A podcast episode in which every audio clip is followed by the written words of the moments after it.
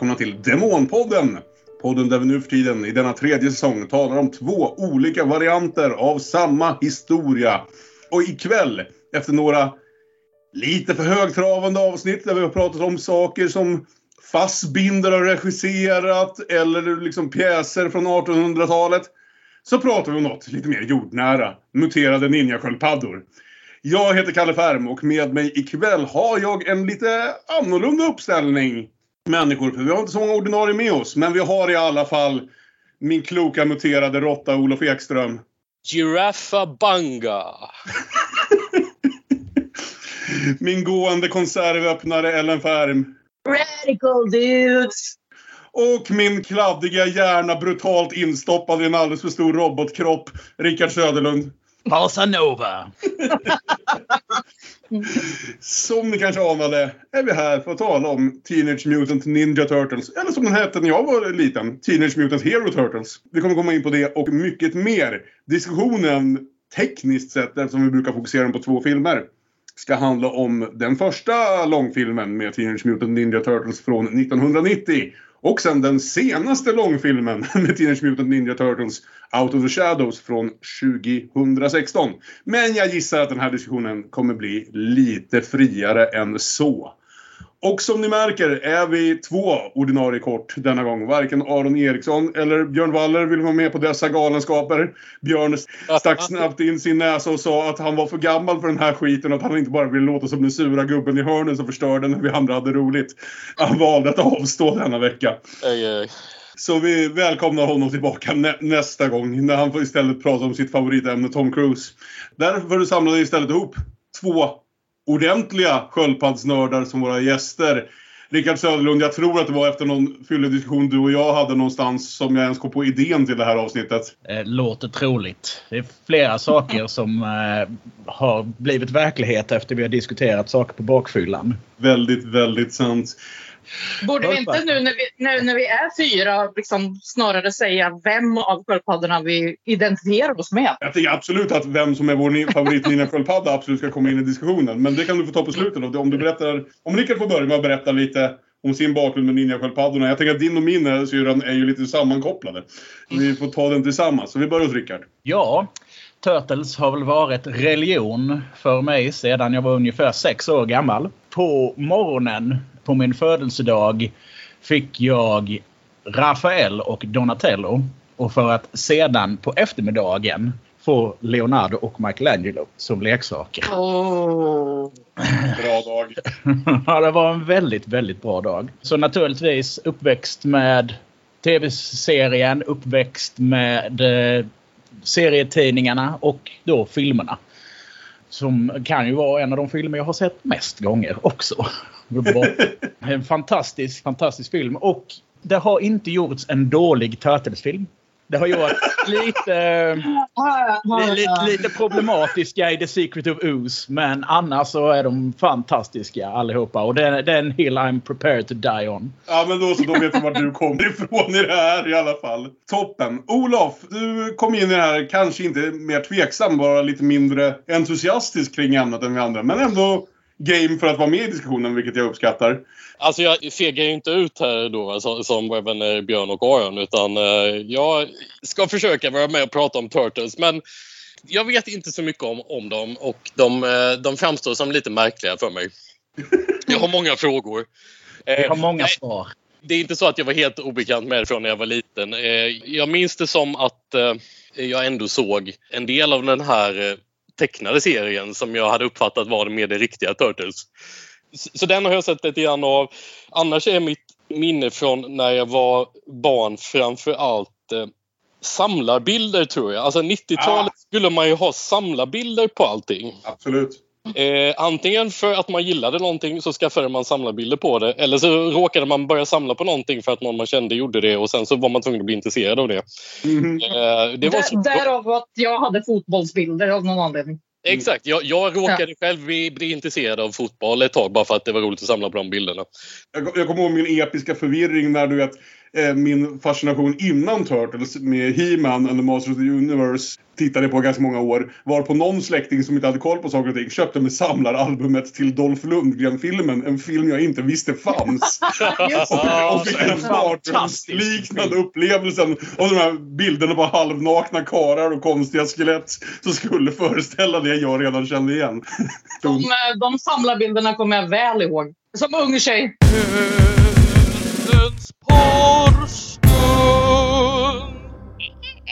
Ja, och jag tror det fanns flera olika sorter. Jag, jag, tror att jag gillade de där samlaralbumen där man köpte klistermärken och klistrade in i ett album. Ja, som nästan alltid var histor historien från antingen en långfilm eller från pilotavsnittet. Ja, så, så det minns jag egentligen mer än själva filmerna. Mm. Eh, även om de här gamla filmerna jag är inte säker på att jag har sett alla tre, för det är väl tre stycken. Men jag, jag skulle tro att eh, jag såg ettan och tvåan eh, längre tillbaka i tiden i alla fall. Ja. Trean kan jag inte riktigt minnas. Så. Men Turtles hade nog ganska mycket fallit i glömska hos mig innan jag började förbereda mig för det här avsnittet ändå. Ja, men vad kul. Gjorde du någon extra tittning utöver de här två, ska vi säga, the mandatory viewing? Nej, det blev, det blev bara de två nu faktiskt. Ja. Då kan jag tänka mig en del frågor kring Out of Shadows som ganska mycket bygger på en film du inte har sett. Eh, ja, en hel del faktiskt. Eh, men, eh, ja. Jo. Vi kommer dit. Ellen, ska du eller jag börja? För vår Turtles-historia är väl ganska gemensam med tanke på att vi är syskon fortfarande men vid denna tidpunkt, eh, vad heter det, även bodde ihop och delade många tv-upplevelser. Jag kan väl säga, börja med att säga att min relation till Turtles började med att min storebror introducerade mig för dem på någon form av tvångsmässig standard att nu ska du tycka om det här. Och det gjorde jag ju. Ja. Men mitt första Turtles-minne var att jag efter en semester i Italien fick lägga mig på sjukhus med magförgiftning. Jag kan ha varit fem år eller någonting. Mm. Min bror som inte så ofta ville ha så mycket med mig att göra tyckte väl synd om mig och gav mig sin Turtles-serietidning för att jag var sjuk och dålig. Så det var lite fint. Så där. Inte för att jag hade brytt mig om serietidningarna men jag såg vilken stor gest det var. Att liksom, nu får du den här av mig för att du är dålig. Detta var väldigt gulligt. Och sen, ehm, det var väl ett av eh, många konstiga sätt som jag fick leka med min storebror var väl att vara med på Turtles. Ja, eh, mycket Turtles var det. Intresset blev väl större på grund av det. Men sen så fick jag någon form av eget intresse efter att ha sett första filmen, tror jag. Inför det här avsnittet så gav jag mig in och såg alla. Snyggt! Mm. Jag såg eh, tre av filmerna och du och jag såg ju faktiskt berusat eh, The Secret of the Ooze under påskhelgen. Ja, den såg jag inte om utan Nej. jag räknade den som att nu har jag ja. sett den i år. Liksom, då, då är det okej. Okay. Nej men så var det väl att det blev en extrem fascination som tog över min he fascination eh, gissningsvis kring 89-90 när NTV3 började sända den tecknade Turtles-serien. Så väldigt mycket av det här var ju framförallt den tecknade serien till att börja med. Dels var man fortfarande kanske lite liten för de, som vi sa då, otecknade filmerna. Eh, men jag vill säga att The Secret of the Ooze var en av de absolut första, ja, otecknade filmer jag såg på bio. Och det var en, en stor och viktig upplevelse. Och sen lite liknande Rickards historia om en väldigt bra födelsedag så tror jag att det är så att eh, julafton 1992 kan ha fört med sig såväl ett Super Nintendo med Super Nintendo-spelet Turtles in Time som den här första filmen som vi ska diskutera på VHS-kassett. Och därmed blev väl det den mest tittade filmen under några år framöver. Jag ska säga från åldern 9 till 11 såg jag förmodligen den här första Turtles-filmen 20 till 25 gånger. Och sen dess har jag faktiskt inte sett om den, intressant nog. Vilket gjorde att det var jättespännande att komma tillbaka till den nu. Ja, jag hade mitt egen eh, lilla relation till den första filmen där eftersom eh, Casey Jones var det sexigaste jag hade sett på två ben eh, i hela mitt liv. Det, det och Jessica Rabbit tände någonting i mig. Så. Och Harvey Keitel i pianot är jätteprogram. ja, jo, men jo. jag vet inte om det var på samma positiva sätt, eh, tyvärr. Ja, Nej, jag tänkte lite på det när jag såg uh, Judith Hogue som April O'Neil i det där röda linnet också i slutet av filmen. Att just ja, det här var en annan typ av minne jag hade. Mm, precis. Ja. Mm. ja, förresten, vi glömde ju den viktigaste frågan, den som Ellen tog upp först. Vem är er favoritsköldpadda? Jag relaterade alltid till Michelangelo som var lite larvig och lite co- comic relief. Men jag måste säga att jag håller med Rickard där, Rafael. Men konstigt nog relaterade jag också till Bebop och Rocksteady. Så jag säger om. Jag säger om mig. Ja, eh, fantastiska. ja, men då säger jag också Rafael. Men eh, ja. Grejen är så här att jag minns det som att Michelangelo alltid var favoriten. Men nu när jag tittade tillbaka lite på mina Turtle-grejer och gamla bilder visade det sig att den enda av leksakerna vi hade var Leonardo och det hade, den enda posten vi hade var också på Leonardo. Mitt minne av det är att din favorit var Leonardo och jag gillade Michelangelo. Men det kan ju Det ändras med kan, det åldern. kan nog stämma. Olof, du kom ju lite senare till det här så jag vet inte, har du haft, har du haft möjlighet att bilda en uppfattning om din favorit? Eh, jag tänker att jag är Splinter. Precis vad jag tänkte med. Så det nöjer jag mig med. Så länge du inte adopterar hans eh, f- familjestyle, tänkte jag säga, eller fädraroll, så, eh, som är i vuxen ålder något så här misshandlande, så eh, är väl det okej. Det blir ju det blir folk av dem. Det blir folk av dem till slut ändå. Ja. Jag tycker, ja, men han verkar vara ganska omtänksam den här Splinter ändå. Han är, han är kanske inte riktigt så förstående. Men Det är lite olika i de olika versionerna skulle jag säga. Eh, Ja. 1990-talets Splinter tycker jag verkar vara ganska gullig. Hur som helst, om någon stackare har ramlat in på det här avsnittet på Spotify eller någonstans och inte vet vad fan det är vi pratar om. Så är Teenage Mutant Ninja Turtles alltså till att börja med en serietidning av Kevin Eastman och Peter Laird som var något, av det lilla jag minns av den, var något mer typiskt 80-tals serietidningsmörk och läskig än vad kanske i alla fall den tecknade serien och skulle jag väl även hävda de flesta av filmerna var. Därtill begick den det kraftiga brottet att alla fyra sköldpaddorna hade samma färg på sina bandanas. Vilket ju var en ren galenskap. Tekniskt sett hade de ingen färg för den var ju svartvit. Men den var på omslaget så hade alla röda bandanas. Ja. Så, som resident serietidningsnörd gissar jag att om det är någon av oss som har faktiskt läst den första serietidningen så är det du Rickard. Ja, det har jag. Det är ju väldigt, väldigt mycket en parodi på Daredevil. Och det är Okej. så det börjar. Mm. Ni har namnet Splinter till skillnad då från Stick. Och Ja, ni har Fotklanen istället för The Hand. Och så vidare. Mm. Det är också tanken att det här eh, bilen som... Eh, ska se, de tappas ju ner i en kloak. Och att det är det samma bil som skvätter eh, det här mm, us på dem som eh, också skvätte i ansiktet på Daredevil. Ah. Ja, ja. Nu kommer jag inte ihåg vilken av filmerna de nämner det, men de nämner väl att det är en egen branch of the hand som är fotplanen nu. Jag kommer inte ihåg i vilken film, men det, det är inget jag känner igen. Bekant. Ja, Nej, då är, då är det kanske i trean eller någonting. För den Man såg kan, man kan ju tänka sig att Hand och Fotklanen skulle vara bittra fiender till varandra. Eller hur? Eller, den ena and handen vet inte vad den ena foten gör. och den tvättar sig själv. Eh, Trean tror jag inte det för Fotklanen är väl inte med i trean? Nej, det var det jag kom på också. Men... är, trean är den jag inte har sett på 20 år. Så det är den jag kommer ha minst att säga om. om Ah, ja, som- ja. Hur som helst. Teenage Mutant Ninja Turtles handlar om fyra muterade tonårssköldpaddor som lär sig ninja. De heter Leonardo, Michelangelo, Rafael och Donatello. Och de lär sig allt från en lika muterad råtta som heter Splinter. De slåss mot Fotklanen med deras elaka ledare Shredder. Och ibland, beroende på vilken version man tittar på, en talande hjärna från Dimension X som heter Krang. Och ja, det är väl inte så mycket mer än så. Jag vet inte hur mycket mer den här historien någonsin utvecklades i någon av formerna. Det verkar inte ske så mycket i... Förlåt, förlåt, förlåt. Ja? men Resident Feminist här. Hur, hur kan vi inte nämna April O'Neil? Ja, det är väldigt sant. Jag glömde helt bort. Mhm. De, de, de slåss mot Fotklanen med hjälp av sin bästa kompis på människosidan som också lär dem lite om människolivet. Nämligen den ytterst begåvade reportern April O'Neil. Som blir deras koppling till världen ovanför gatorna därför att de bor under gatorna. I kloaker. Då har jag en fråga Ja. om April O'Neil. Ja.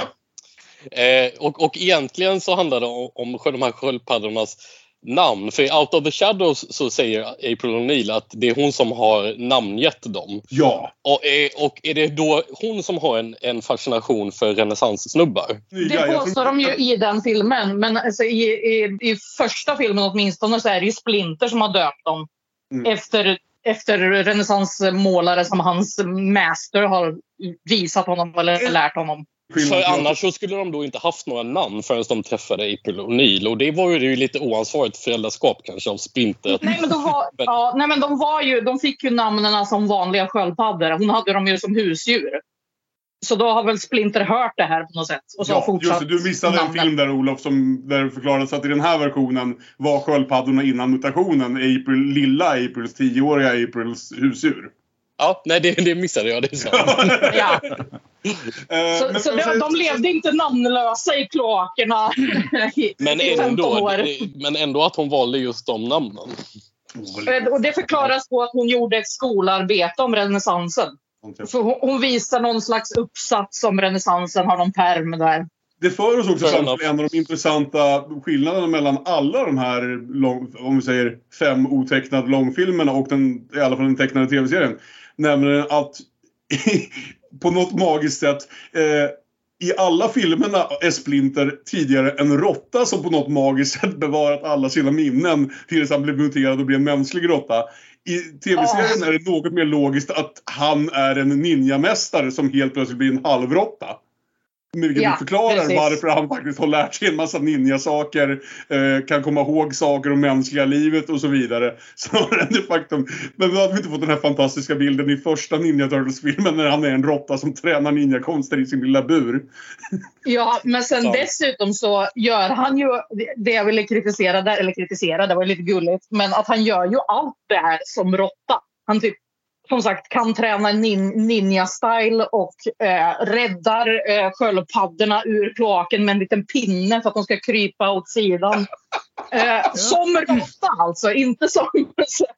eh, Inte som en muterad människoråtta där. Nej, Nej. Han, han blir intelligent Precis. senare, vilket är intressant. Då. Det är det jag menar. Ja, precis.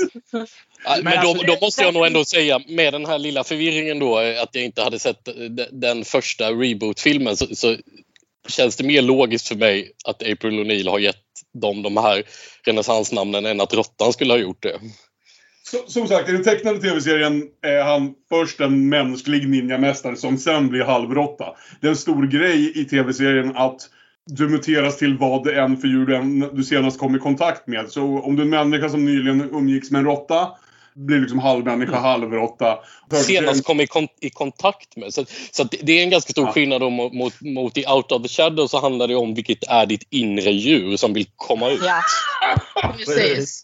Det är, det är det är var- helt annat. Och det, det är ju mer tankeäggande sådär. Vilket är mitt inre djur som vill komma ut? Vad fan, vilket är det senaste djuret jag kommer i kontakt med? Ska man fan gå och klappa på en massa djur då som... som Ja. Det är bäst jag har en, har en pingvin i närheten som jag kan klappa på ifall jag skulle vilja bli förvandlad igen och så vidare. Men i sådana fall hade det varit taskigt att Splinter blev en råtta. Vem är ditt inre djur? Jo, en råtta. Tack. De första fem avsnitten av den tecknade serien har lite av en samlad handling. Och där är en stor grej att Turtles jobbar för att sno Shredders magiska stråle som kan göra Splinter till människa igen. Och, och liksom återföra den här mutationen. Eh, innan, de, innan de släpper den tråden i de kommande 200 avsnitten. Det är väl dags att kanske börja ändå gå in på den här första långfilmen som, av Teenage Mutant Ninja Turtles som gjordes och som kom 1990. Vi brukar ju ofta prata om regissörer på den här podden. Det är inte så jävla viktigt den här veckan. Ingen av de här regissörerna har gjort något särskilt i övrigt.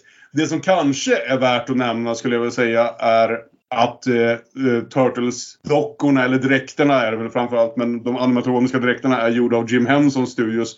Det tycker jag nästan är det viktigaste, ska vi säga, kreativa beslutet som vi gjorde. För en anledning till att den här filmen från 1990 fortfarande fungerar så jävla bra som jag i alla fall tycker att den gör. Jag gissar att Rickard är med mig, jag får se vad Olof tycker.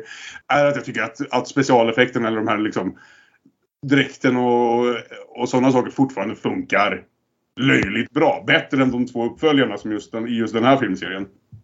Oh ja, alltså själva sköldpaddorna ser ju fortfarande fantastiska ut. Det enda jag kan säga är ju Splinter, där ser man ju att det är en Jim Henson-docka. Det, det är så eh, typiskt Jim, Jim Henson att man märker det liksom. Men, men själva sköldpaddorna ser ju fortfarande skitbra ut. Jag gillar även Splinter i den här första filmen. Däremot kan vi säga att när vi såg Secret of the Ooze packade som fan eh, i påskkassellen så Ja. följde du in i någon form av hysterisk gråtskratt så fort Splinter dök upp på skärmen. Ja, jo, Jag kommer ihåg det. Eh, det gick inte att undvika hur, eh, hur mycket sämre det hade blivit. Jag, jag fick nästan samma reaktion nu när jag såg trean. För att det är uppenbart att, jag vet inte om de har samma budget eller om det var Nej. någonting fel, fel eller så, men man ser aldrig Splinter mer än bröstet upp. Han sitter bakom någonting, han, har en, en, han tittar ut genom ett litet fönster, han har en filt över sig. Så man ser bara liksom, ja, bröst upp Det har de tappat bort under rör sig aldrig. Ja, eller något liknande. Eller de hade inte råd att göra resten eller vad som. Och det, det var lite samma, då kom jag på den där i, tvåan. Att fy fan, herregud. Gråtskratt. I, I den första filmen krävdes det ju tre stycken personer för att köra Splinter. Liksom. Ja. Så det var lite, lite väl mycket jobb för kanske inte så mycket tid. Och det är ju samma alltså, Ja. anledningen till att det funkar också med de andra sträckter. Är att de filmar ju eh, allting för att de rörde sig ganska långsamt. De var väldigt, väldigt tunga dräkterna. Ja. Men de filmar det i... De har lägre bild per sekund. Och sen Ja, när de spelar in. Smart. tid. Ja. Eh, normal tid igen sen, precis. Ja. Så det ser ut att röra sig mycket smidigare än vad de faktiskt gjorde. Jag är Ja. sjukt imponerad av vissa av grejerna som dräkterna och människorna i dräkterna gör. För det är ju någonting i alla de här filmerna med att till skillnad från hur de ser ut på tecknad film så ser ju alla varianter av de här sköldpaddorna ganska stora och klumpiga ut i någon Mm. mån när de bara står still. Men sen när de faktiskt liksom, ja, alltså i de nya filmerna är det ju bara dataeffekter. Men just det här att de kan få de här dock, dockorna, i alla fall i den första filmen, att göra saker som ser ganska smidiga och snabba ut, är ju fan Visst. imponerande. Ja, den var ju... Ja, alltså, det är ju alla fighting-scener och allting sånt. Det, som sagt, det har de ju speedat upp, men det ser sjukt snyggt ut.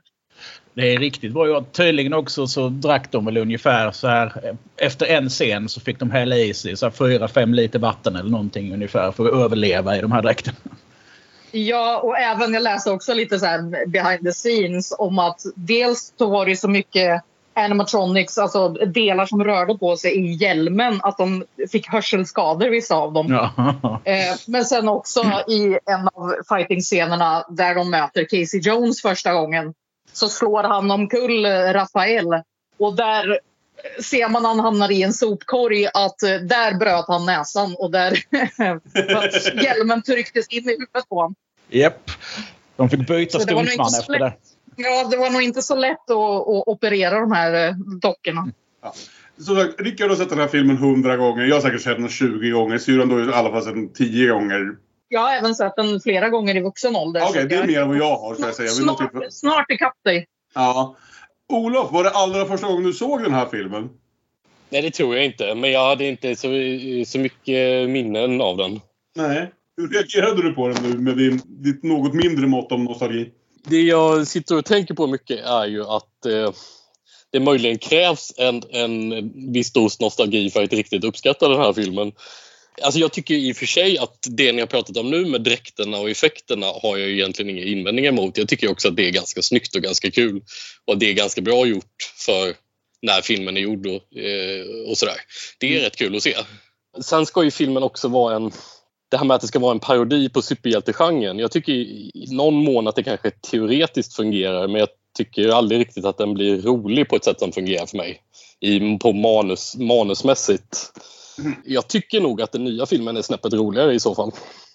Okej. Ja. Jag ska sä- säga det också. Rickard har redan avslöjat att han gillar alla de här filmerna. Jag var positivt överraskad av Out of the Shadows. För jag är inte så mycket för den första reboot-filmen. Den tyckte jag var lite lätt tradig. Den är inte helt värdelös den heller. Den har sina stunder. Nej, men alltså fy sjutton, det måste jag säga att den första där, nej. Den är lite Hemskt. trög.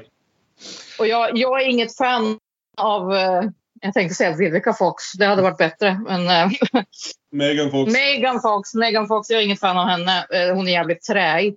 Men också så långdragen och tråkig. Men däremot så blev jag glatt överraskad över den andra. Den, Ja, den eller hur? var helt okej. Alltså verkligen. Ja, precis. Men bra. och Då är vi, någon, då är vi någonstans lite på, sam, på samma punkt här innan vi återgår. Det är bara Ja, bra att veta inför diskussionen. Men även också att jag, vi gråtskrattade ju till Ooze då, tvåan eh, av de gamla. Men jag måste säga att jag blev glatt överraskad över trean när de reser tillbaka i tiden. Ja. Helt okej. Alltså, Gravt ja, sköldpaddorna. Ja, precis. Sköldpaddorna reser tillbaka i tiden för att rädda April. Så de åker ju självklart till Japan, eh, ninja, eller vad heter det, samurai-tiden. Men den var oerhört underhållande. Man, man måste se på det som en barnfilm på något sätt, men väldigt överraskande. Kul! Det, Det- det, verkligen- den jag inte har sett på 25 år. Så jag trodde jag var klar med ninjasköldpaddor för ett tag framöver här nu efter att ha tittat på nästan ingenting annat i en vecka. Men, men eh, jag kanske får ta och sätta mig och se den också innan jag... Innan Men ni som har sett båda de, båda de nya, skulle ni ändå säga att Out of the Shadows är bättre då eller? Än den första av de nya ja. Ja, det är den. Det är den Absolut. den starkaste. Och då framförallt för att den lägger in Kang och Bebop och Rocksteady. Och gör det. Alltså den går all the way. till- Överhuvudtaget känns det som att, som att den första nya filmen vet inte riktigt vilken version av Ninja. Turtles den ska vara. Ska den försöka vara lite seriösare och mörkare eller ska den vara liksom bara hitta sin nya väg? Medan Mm. Out of the Shadows har bara sagt äh, vi är en version av den tecknade tv-serien. Som är det alla tycker om ändå. Mm. Någonstans. Precis. Ja. Ja, det, däremot så förstod jag inte. Nu hoppar vi ju mellan filmer i och för sig. Ja, men jo, jag, jag, blev bara Ja. nyfiken på vad ni tyckte om den. jag förstod inte riktigt. Alltså, jag jag älskar Krang, eh, skurken då, förutom Shredder här. Men jag förstod inte varför han inte fick en större roll, en backstory. En, helt plötsligt bara eh, åker Shredder till en annan dimension av misstag. Krang anställer honom Vi, typ. vi, för att- sp- vi sparar det här. Vi kommer bli för förvirrande. tack, vi sparar det här tills vi är inne på Out of the Shadows. Okej. Vi har mycket att gå in Ja, på här också. sant. Ja. sant. Kan Ja. någon berätta händelserna i första filmen? Eller vad som storyn? Ja!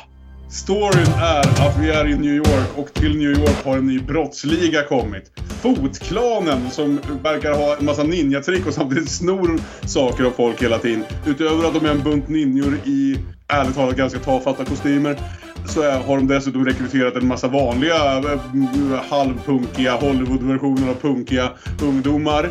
Inklusive en ung Sam Rockwell för att eh, liksom föröka eh, sitt gäng med, med brottslingar.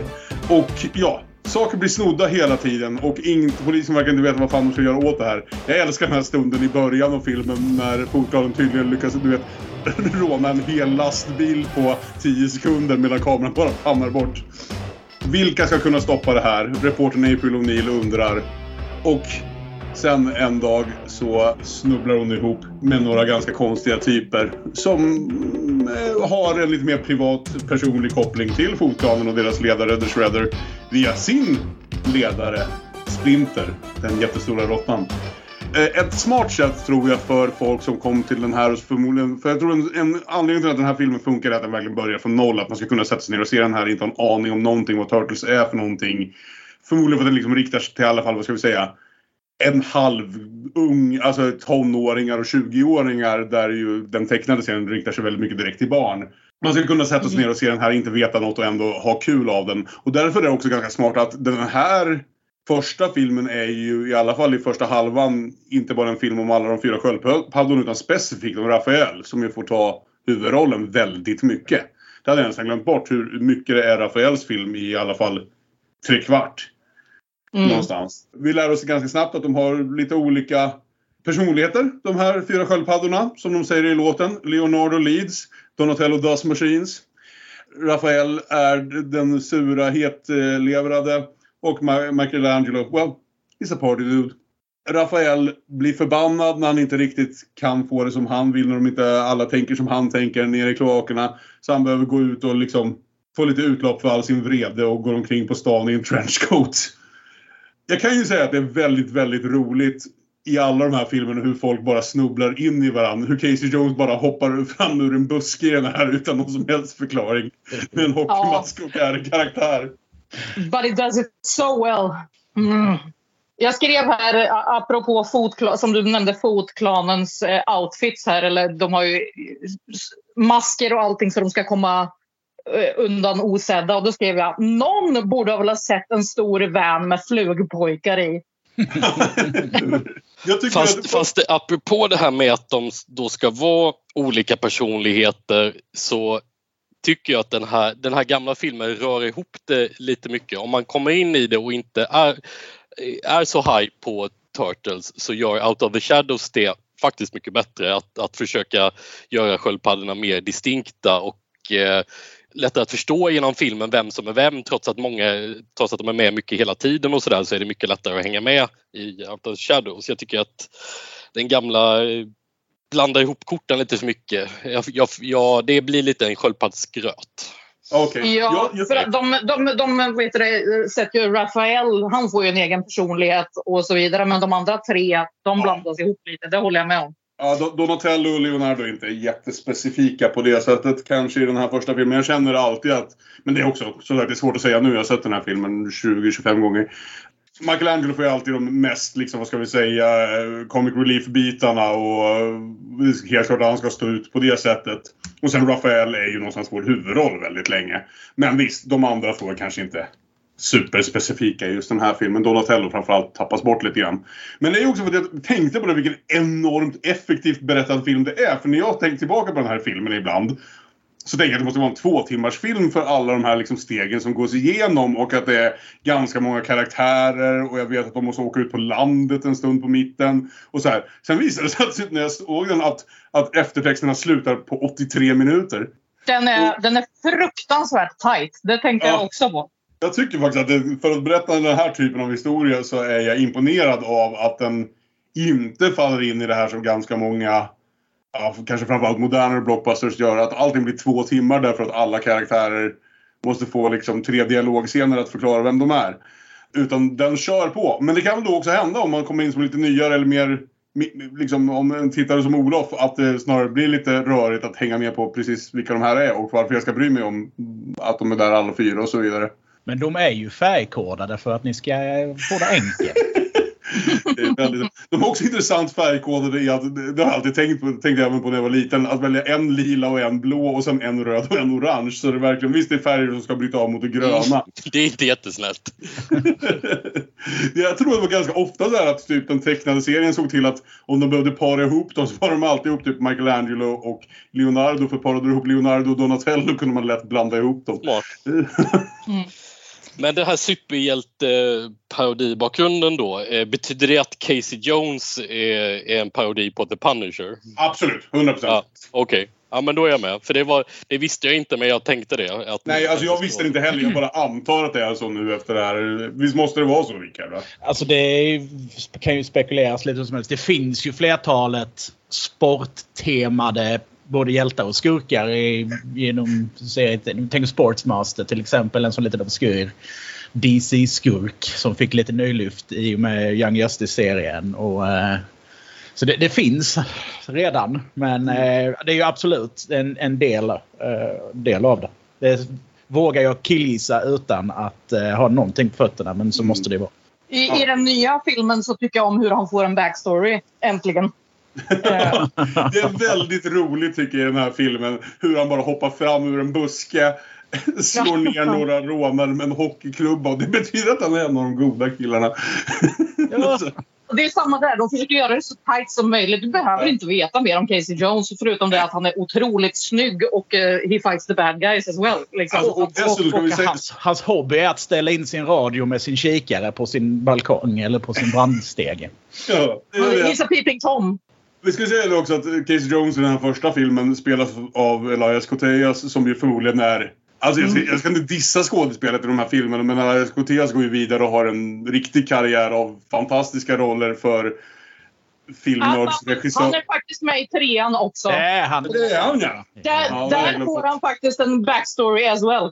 Ja. Nämligen att när, när, när de reser tillbaka till Japan så träffar de en av vad vi kan anta är hans ancestors av britterna som är där.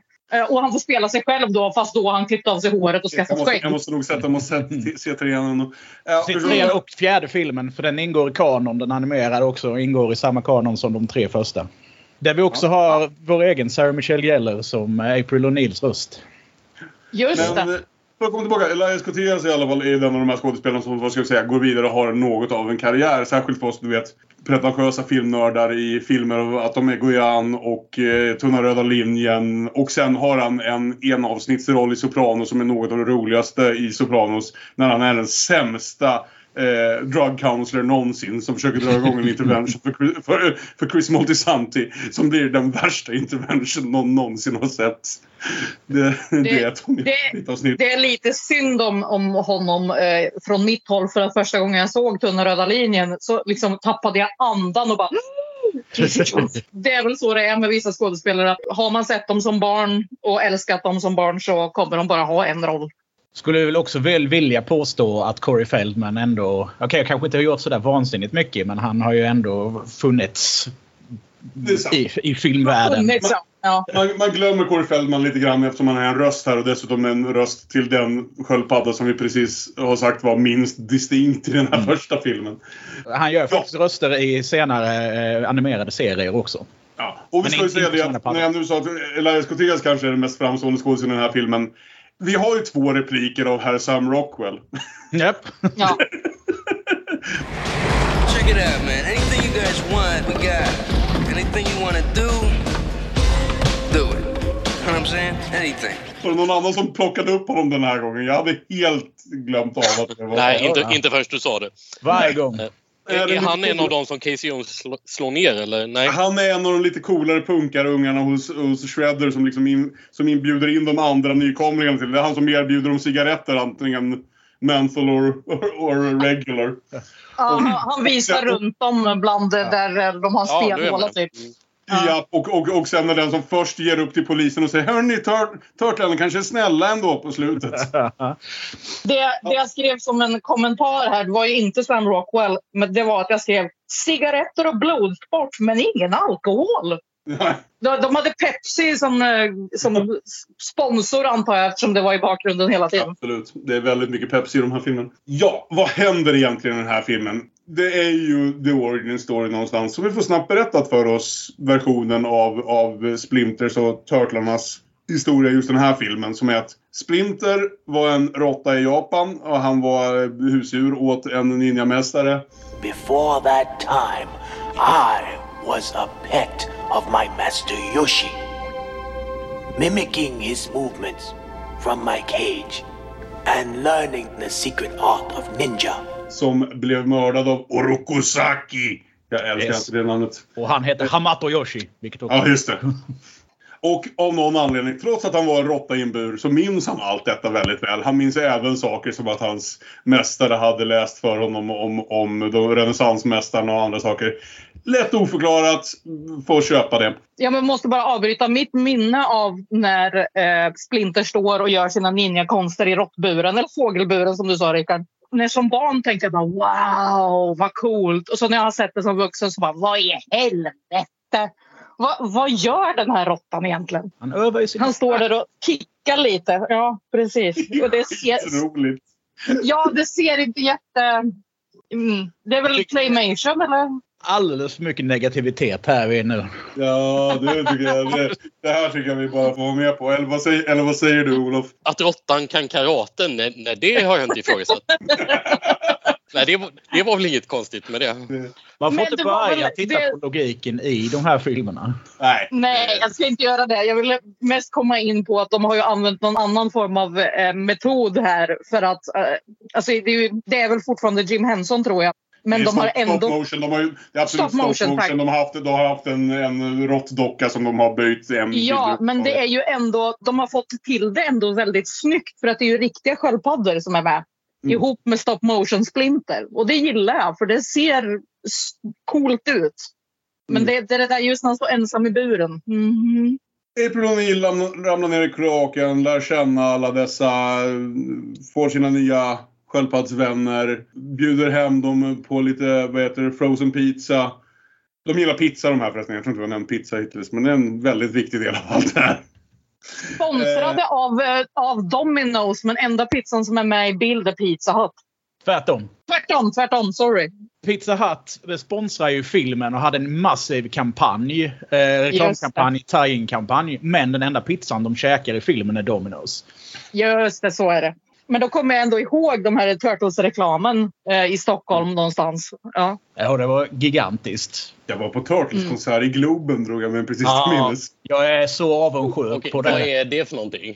Nej, det var någon konstig rapvariant där de gjorde lite go, ninja-konster. Go, ninja, go! Ja, där de gjorde lite ninja-konster direkt. Jag ärligt talat minns inte mycket av det här förutom att jag någonstans halvvägs igenom skämdes lite över att min mamma hade behövt gå med mig på det här. var detta något som Glenmark Eriksson Strömstedt gjorde innan när vi grävde guld i USA? Nej, det var snäppet värre skulle ja, jag säga. You Eh. mock my dreams. Det är alltså, så avundsjuk på att du var på den. Jag önskade ingenting mer när jag var liksom i, vad kan ha varit, 7-8 års åldern där.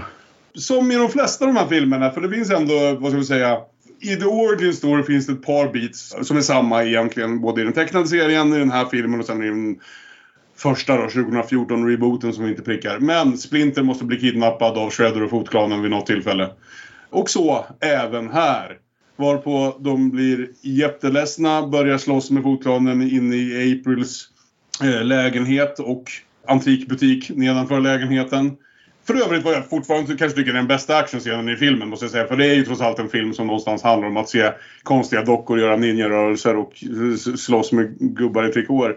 Jag gillar verkligen den här, alltså hela den här långa actionsekvensen som börjar med att de spöar upp Rafael på taket slänger, och sen liksom börjar golvet brista och sådär. Hela den biten tyckte jag ändå funkar ganska bra som kul 90-tals action. älskar scenen när man ser eh, Rafael. Han är ju förbannad för att de andra inte vill göra som han vill. Eh, han står och liksom övar och gör volter på tak, taket i New York och Casey Jones tittar på honom med kikare. Det är så snyggt och ikoniskt. Man ser den här sköldpaddan på håll som gör ninja eh, sport på taket och sen kommer fotklanen och hoppar på honom. Eh. Eftersom vi är en era nu när man liksom inte nödvändigtvis behöver filma filmer där de faktiskt ska utspela sig så är jag lite glad över att se den här filmen och inse hur mycket av det som faktiskt måste ha varit New York. Tyvärr. Alltså, det är klart att, Förvånansvärt Inte. lite. Väldigt lite. Mm. Eh, Ja. Det mesta är inspelat typ nere i södern någonstans. Ja, men jag menar, det är klart att alla scener i kloakerna och inne i hus och sånt är det. Men jag menar, det är ett antal sådana här liksom, rooftop shots och sånt som måste liksom ha varit, varit på plats mer eller mindre. Men det, ja, de får till den känslan i alla fall av att vi faktiskt är på plats. Absolut. Eh, Det är ju en, också lika ikoniskt som pizzan i Turtles-storyn är ju New York.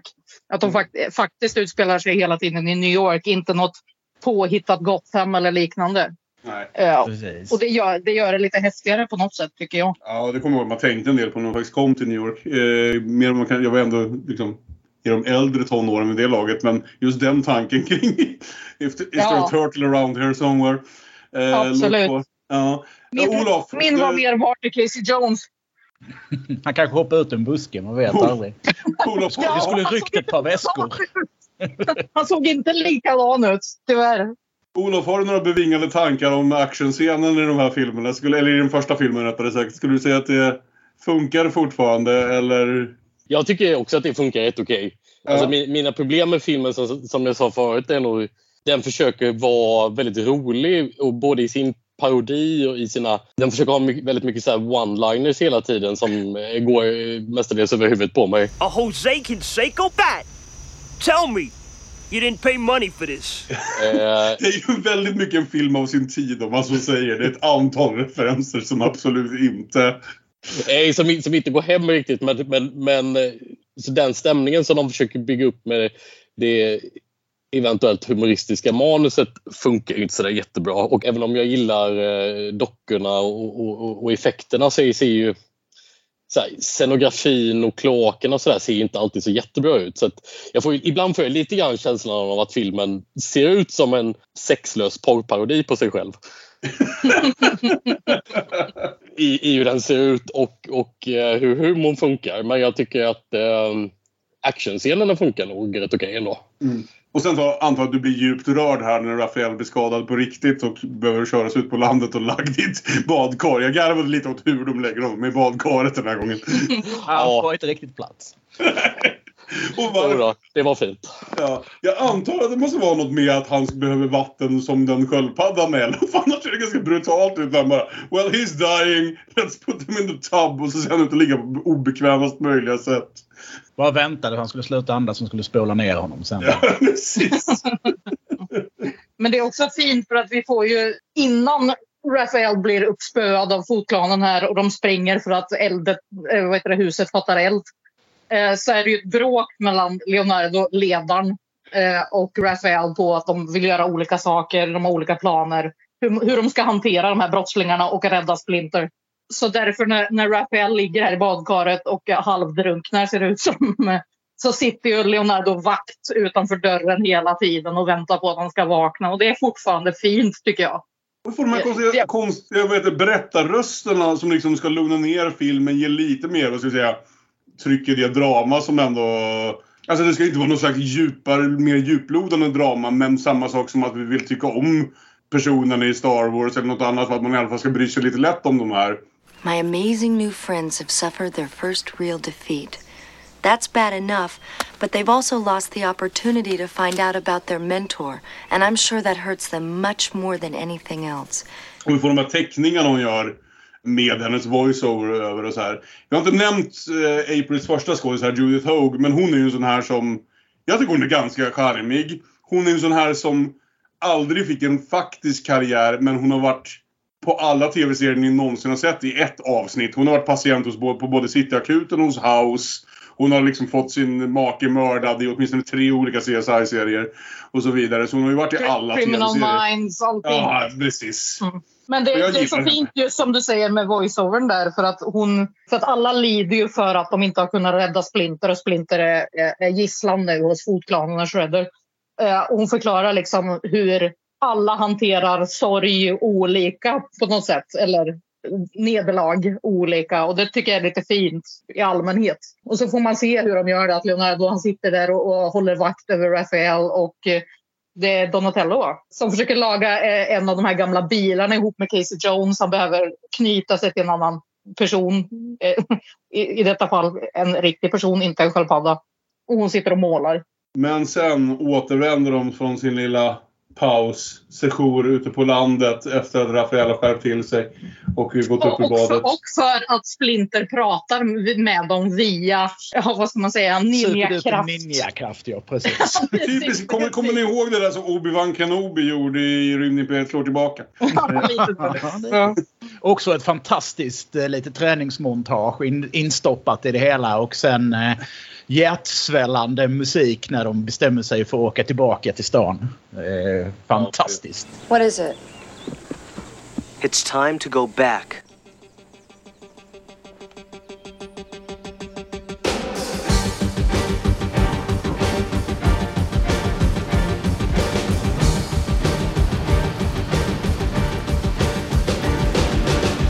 Eh, filmen den får så mycket energi. Där är vi. Underbart. Ja, Musiken det i allmänhet är Ja. imponerande. Jag tycker faktiskt det är fet, fet filmmusik i den här. Det håller jag med om. Även i Out of the Shadows. Betydligt bättre Ja. än i eh, den där första reboot-filmen i alla fall.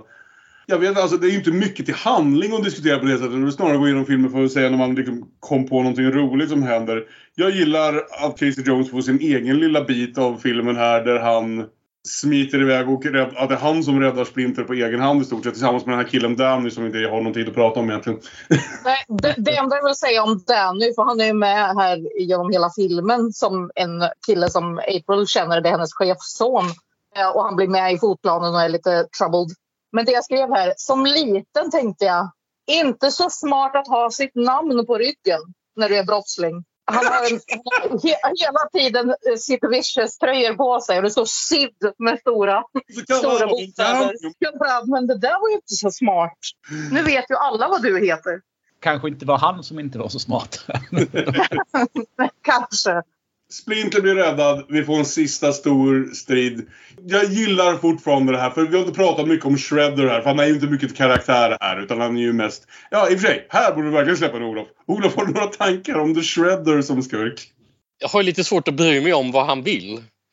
eh, eh, faktiskt väldigt svårt. I Out of the Shadows så är det kanske lite lättare att bry sig om vad han vill trots att det är sämre förklarat där. Det finns ju någon slags då personlig vendetta här, antar jag, för Shredder. Ja, vadå, har han startat hela fotklanen för att komma åt den här råttan som en gång rev honom i ansiktet? Fast han vet ju inte att det är den här råttan som rev honom Nej, han kommer nog på dig av misstag sen när de försöker eh, ta iväg hela fotplanen. Så i princip är det så här då att han, han har startat fotklanen av helt unrelated reasons för han vill tjäna pengar och få makt.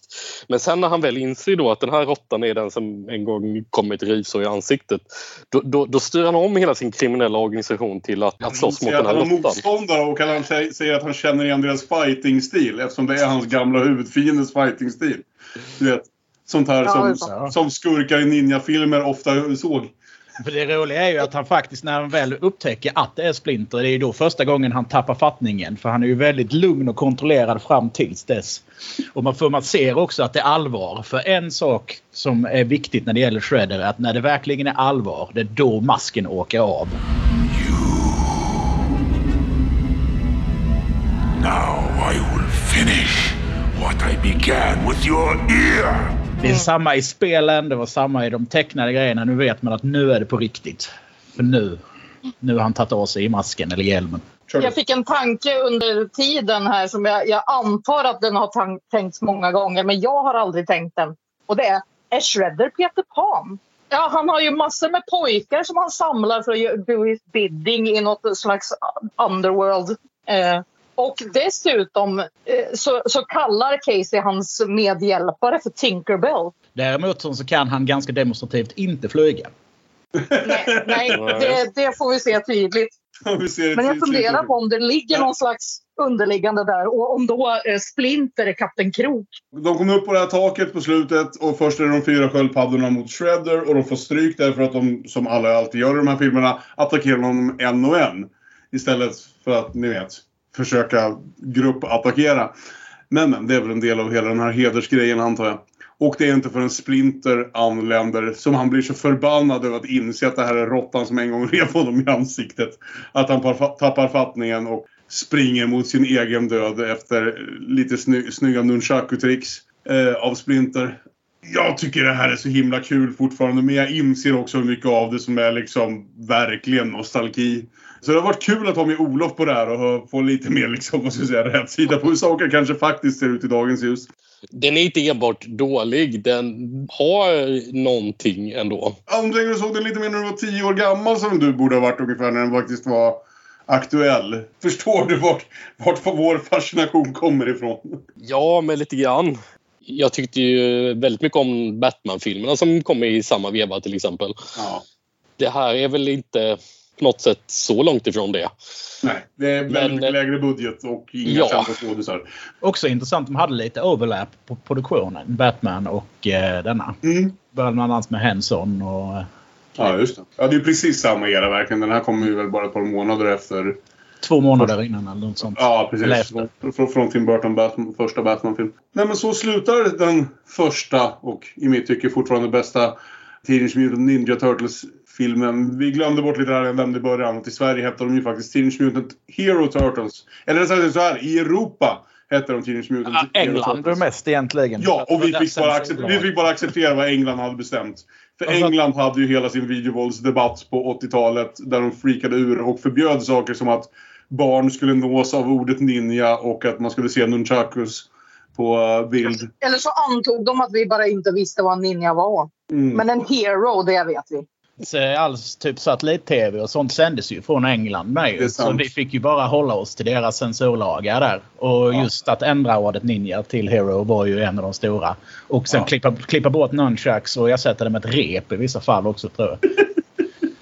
Sen han Jag som har typ en ihåg- meter långa jävla knivar. Det är det inga problem. Nej, det var inget problem. Det var inget, inget barn som kunde Ja. få killa utav det. Jag kommer ihåg ett av min brors och mors eh, stora bråk var när vi var på semester i Italien precis under Turtles-tiden.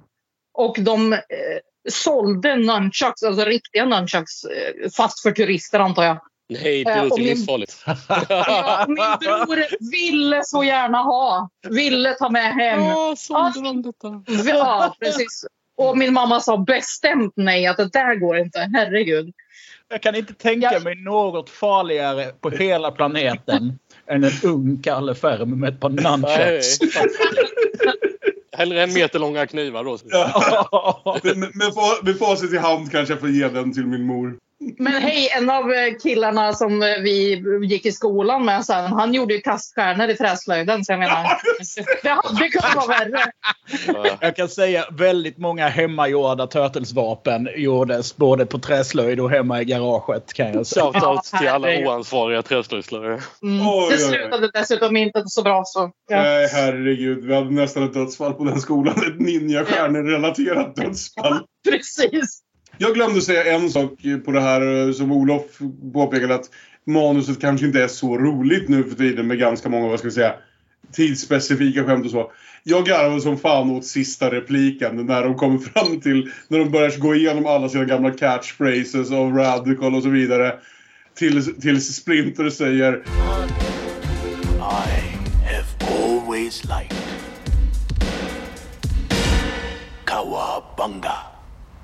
Huh?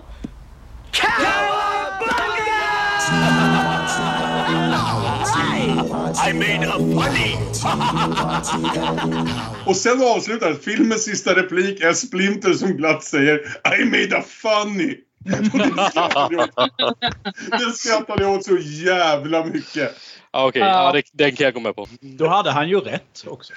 Ja. Nåja, det var 1990. Eh, Den första TMNT-filmen är en jättehit. Jag hade tänkt försöka få upp lite box office-nummer här, men den var stor i alla fall. Det var Stor väl en av, för- de, en av de mest säljande independent-filmerna alltså i flera år. Ja, för den var också ganska billig som ju Olof har påpekat att den där ser ut därefter också. Eh, nästan all budget lades väl på dräkterna liksom och sen var det inte så mycket budget kvar till saker som Eh, det- skådespelare. Den mest, eller- eh, den mest lönsamma independent-filmen fram till eh, Blair Witch Project vill jag minnas att jag läst. Ja, det låter rätt. Och det betyder också att den fick inte bara en utan två uppföljare som kom väldigt snabbt. The Secret of the Ooze kom bara året efter. Var som sagt den första otecknade filmen jag någonsin såg på bio av egen vilja. Eh, vill jag påstå. Och eh, en film jag älskade djupt i några år där tidigt på 90-talet. Den såg jag och min syster om i påskas. Och reagerat Ah. kanske lite annorlunda på nu för tiden. Dräkten har sjunkit lite i kvalitet. Istället har man lagt alla pengar på att få in en jättelång Vanilla Ice cameo. Detta låter bekant för mig. Som dessutom gör den näst, sin näst största låt. För det är ju precis såklart efter hans genombrott med Ice Ice Baby.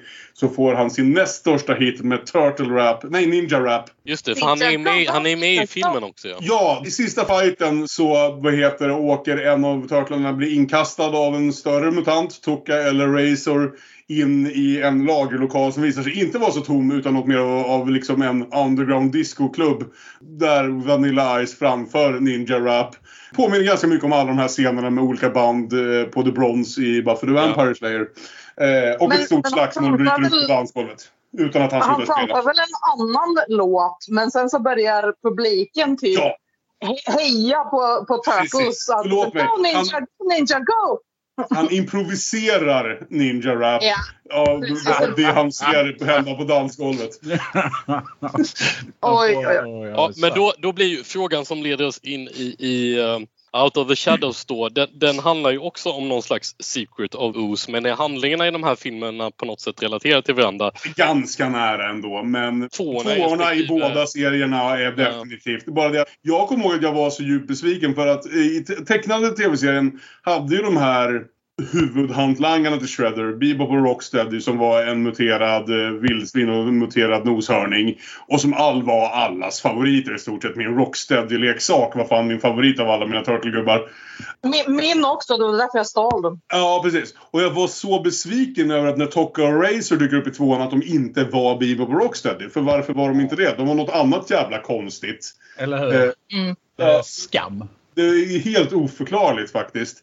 Och Razor ser så jävla konstiga ut nu när man ser filmen med moderna Mm, ja. ögon. Det, det känns eh, dock lite roligt nu i, i Out of the Shadows för att på ett ganska bra sätt så har de lyckats trycka in alla de här nostalgiska karaktärerna Mm. och sakerna och bilen och allting. Mm. Eh, så att man fick sitta där och få den här lite nostalgiska känslan över Absolut. att den, bland annat deras bil som skjuter manhole covers. Kommer jag ihåg. Jag, jag suktade så mycket efter den leksaken Ja. och någon vi kände hade den. Ja, vi, och Så vi att när jag fick såg aldrig... bilen så var det någonting som klickade i mig. Jag Hade vi tur fick vi några gubbar men vi fick ju några, aldrig några av de här större leksakerna. Inte några baser eller eh, fordon eller något sånt, sådana här saker som kostade över 500 spänn liksom. Utan det var ju gubbarna i sig om man hade riktigt tur man kunde få en eller två. Hade vänner som hade luftskeppet. Åh! Cool. Oj, Jag vill bara säga det att vi kan diskutera lite här om vad som är mer eller mindre bra i, i Turtles-kronologin. Det finns dock ingen som helst tvekan om, för de som ens har sett en sekund av det här, att den absolut värsta uppsättningen av Turtles som någonsin har gjort är Ninja Turtles The Next Mutation som kom mellan alla de här filmerna. som var ett försök till en eh, spelfilms-tv-serie. Med... Ja. Detta har jag ingen som helst koll på. Nej, eh, Samma Inte produktionsbolag med, gjorde med introduktionen av en kvinnlig Turtle, Venus de Milo, som ju inte alls är en renässanskonstnär utan Nej. Oh En, målning. såklart att det finns en konstnärskoppling där också, men... Ja, det är Hon är en armlös staty. ja. Är hon inte det? Ja. Hur som Nej, helst, typ- ni behöver inte nödvändigtvis se avsnitt eller någonting, men det är värt, väl värt att googla upp bilder och att se vad ska vi säga, liksom förtexterna på Youtube bara för att inse att det här var nog den, det absolut värsta man skulle kunna göra av den här franchisen. Ja. Det är lite just- typ som i sm- smurfarna då, att man börjar tänka på någon konstig så här, orgieuppställning och grejer för det finns bara en tjej. Jo, Det, det kan man ju göra. Ja. det kan, Kul, tänker åh, Det är ett sätt man kan göra det på. Det. Eh, Okej, så nu har jag googlat upp en bild här på, på, på Venus. Jag vet inte om jag ska bli lättad eller besviken över att hon inte har någon människobröst. Jag hade nästan förväntat mig det. Alltså jag men- vet men- inte vad en normal människa skulle... skulle det då, Du får bara men... tala för dig själv där, min. Man glömmer ju också gärna bort, som sagt, eh, filmen från 2007. Eh, som är den animerade fortsättningen. eh, Som egentligen är den fjärde filmen. Men den är inte så tokig va? Den är riktigt bra och den har ett par riktigt trevliga, liksom, det är Patrick Stewart och Sarah Michelle Gellar, Mako. Eh, liksom. Ja, men hur som helst. Sen ja, samma år, 2007, bestämde sig Michael Bay för att göra våra liv sämre genom att eh, plocka upp hela den här trenden från 80-talet om att göra, göra storfilm på, på leksaksfranchises. Och han gjorde sin, sina, började göra sina Transformers-filmer. Filmer som i alla fall jag inte är sådär vidare förtjust i. Fruktansvärt dåliga. Ja, som är riktigt jobbiga jävla påfrestande filmer som jag av någon anledning sett allihop ändå. Men jag, jag måste säga att ehm, Out of the Shadows, det, det man ändå kan ge den är att det är ju kanske den bästa Transformers-filmen jag har sett. Ja, precis vad jag kom fram till. Michael Bay regisserar inte de här nya Turtles-filmerna, men han producerar dem mycket väl. Och det var ju en reaktion på att de tänkte att ja, men det gick jättebra att plocka upp en gammal 80-tals leksaks-franchise och göra nya filmer på den, så vi prövar väl med Turtles också. Det var nog ganska skönt att han kanske lämnade bort registolen till någon annan. Inte för att jag känner igen någon av regissörerna som faktiskt gör någon av de här nya filmerna. Och vi fick en ny film med enbart namnet Teenage Mutant Ninja Turtles år 2014. Den var inte bra. Megan Fox var April O'Neil. Jag har inte några jättestora problem med det. Hon är som hon är. Eh, Will Arnett fick vara med som ny comic relief skapad för de här filmerna och de startade om och berättade om handlingen igen. Jag tycker den filmen är lite småtradig. Inte katastrofal någonstans men... men nej, den, är, den är bara tråkig. Ja, Alltså, jag, jag skrattar lite åt Will Arnett, men i övrigt... Ah, nej. Alltså, de var, var lite mer ra- mycket. radikala i sin omdesign. Raph är väldigt mycket större än någon av de andra sköldpaddorna nu. Donatello har konstant glasögon för att markera ut honom lite mer. de har Splinter, konstiga mänskliga ögon.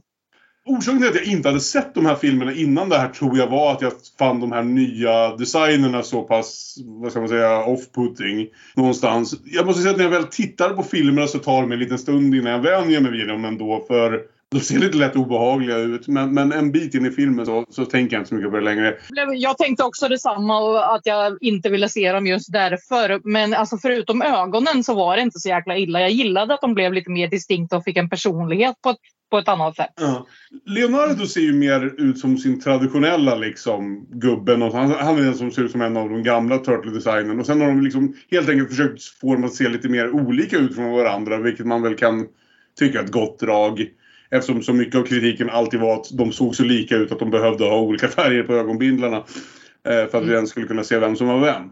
Det är ett väldigt bra val.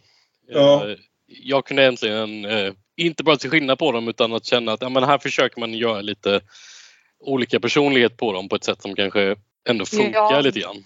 Och för det Deras är egna personligheter, alltså skillnaden mellan personligheterna får skina mycket mer i de två nya. Ja. Att liksom, eh, Donatello blir ju verkligen the geek och han är tekniskt nörderi och, och, och sånt där. Och Rafael is the muscle på något sätt. Det, det, det gillade att de fick lite mer egna personligheter. egentligen det som händer aktivt i handlingen i den här 2014 års Teenage Mutant Ninja Turtles är väl ganska mycket exakt det som hände i 1990 års. De, eh, vi får backstory, de träffar April, Splinter blir kidnappad. Och de behöver, eh, vad heter besegra Shredder som har skickat in en massa ninjor i New Yorks undre värld. Och eh, det blir såklart större och en hel skyskrapa måste explodera på slutet och de överlever ett fall från den skyskrapan på ett sätt som jag fortfarande inte förstår hur ens är logiskt i liksom intern logik. Men skitsamma. Eh, så när Nej, men, väl men å andra sidan så borde de, borde de redan ha dött av skörbjugg eftersom bara äter pizza hela tiden. Vad som kanske heter Hawaii-pizza, har du tänkt på det? Ja, men det gjorde även en norrman här. Han käkade, vad heter det, våran mest populära pizza i tio år och så dog han. Mm. Var det Grandiosa Hawaii? Ja, precis. Grandis. Så är det. Och jag tror inte att det är passande diet för en sköldpadda, men vad vet jag efter att de har muterats liksom. Fan, kossor äter bara gräs och de lever ändå. När filmen vi faktiskt ska prata om, Out of the Shadows, börjar så blir det för mig i alla fall ganska klart, ganska snabbt efter den här ganska tradiga första reboot-filmen att de har fått lite mer känsla för det. Det är en lättsammare film, en roligare film märker man ganska direkt från introduktionen. Ju fler detaljer, ju fler karaktärer som presenteras så märkte i alla fall jag ganska snabbt ah, de har bara bestämt sig för att gå liksom all in och göra en filmatisering av den tecknade tv-serien som trots allt någonstans är min Turtles. Det är nog jag det, det, är nog det de gör va? Ja. Ja, absolut det de gör i den här filmen. Det var inte så tydligt att det var det de gjorde i den första reboot-filmen. Men Nej, här jag- har de ju absolut bestämt sig för det. Och jag tror att jag gillar det. Eh, Ja. Jag gillar den här bättre än 90-filmen en hel del tror jag faktiskt. Mm. När man liksom eh, får då få tänka på att jag inte har nostalgin och sådär riktigt men, men med avsaknad av den så gillar jag den här eh, betydligt bättre. Mm. Jag tycker att, den, att det roliga faktiskt funkar ganska bra. Ja. Och jag kan hänga med utan att jag hade tid att se då den här introduktionsfilmen i rebooten så, så funkar det faktiskt bra att hänga med med några undantag. Liksom what the fuck is up with Krang vill jag bara veta här nu. det, det, det, det kommer så. Det är inte något från första filmen. Krang dyker inte upp Han är inte med i, i första, i första filmen alls. Inte fråga. ens någon förberedelse. I så, kan I så jag fall säga... är det jäkligt dåligt att introducera honom på det här sättet. Med det sagt, med det sagt, det ögonblicket, okej, lite lätt liksom ölpåverkad och så vidare. Ögonblicket när Krang dyker upp från ingenstans i Out of the Shadows var ögonblicket där jag inte kunde hindra mig själv från att vråla FUCK yeah! Så att jag väckte min fru. Eller hur? Ja men då, Ja. jo alltså det är ju, jo Det, kul ju, kanske. det, var ju min, det var ju min nioåring som kom fram där. Som tänkte så här, jag visste någonstans, orsaken till att jag valde Out of the Shadows som filmen vi skulle fokusera på snarare än den första. Var att jag visste att Bebop och Rocksteady skulle vara med i den. Ja, Eh, och de, men de introduceras ju på ett, på ett jäkligt bra sätt. Jag tycker att Krang-karaktären används väl på ett kul sätt i filmen i och för sig. Så därför kanske jag ändå köper Jo, men det. han kommer ju in på ett så konstigt sätt. För att alltså, Han kommer ju in på ett sätt som, som kräver en förkunskap för att man ska acceptera ja, att, det- Interdimensionell krigsherre från dimension X behöver inte ge er några förklaringar. Framförallt är det dock ganska roligt att, att filmen tar det steget. För visst, okej, den har inte handlat om helt normala saker som muterade sköldpaddor hit och dit och sådär. Fram, och liksom ninjor i New York fram till den här punkten. Men det är ändå ytterligare ett steg bort att direkt införa interdimensionella liksom, krigsherrar. Och att de bara direkt slänger in det utan någon som helst förklaring. Det är så jävla roligt. Jag förstår att det blir hysteriskt förvirrande om man inte har någon som helst nostalgi för tv-serien. filmen börjar ju liksom med att man får se Shredder som är med i första, första filmen. Och att de då, han har hamnat i fängelse eh, för hans brott han har begått. Och att de ska eh, frita, Tyler Perry ska frita honom från, från fängelset liksom. Och sen med en, med en portalpistol.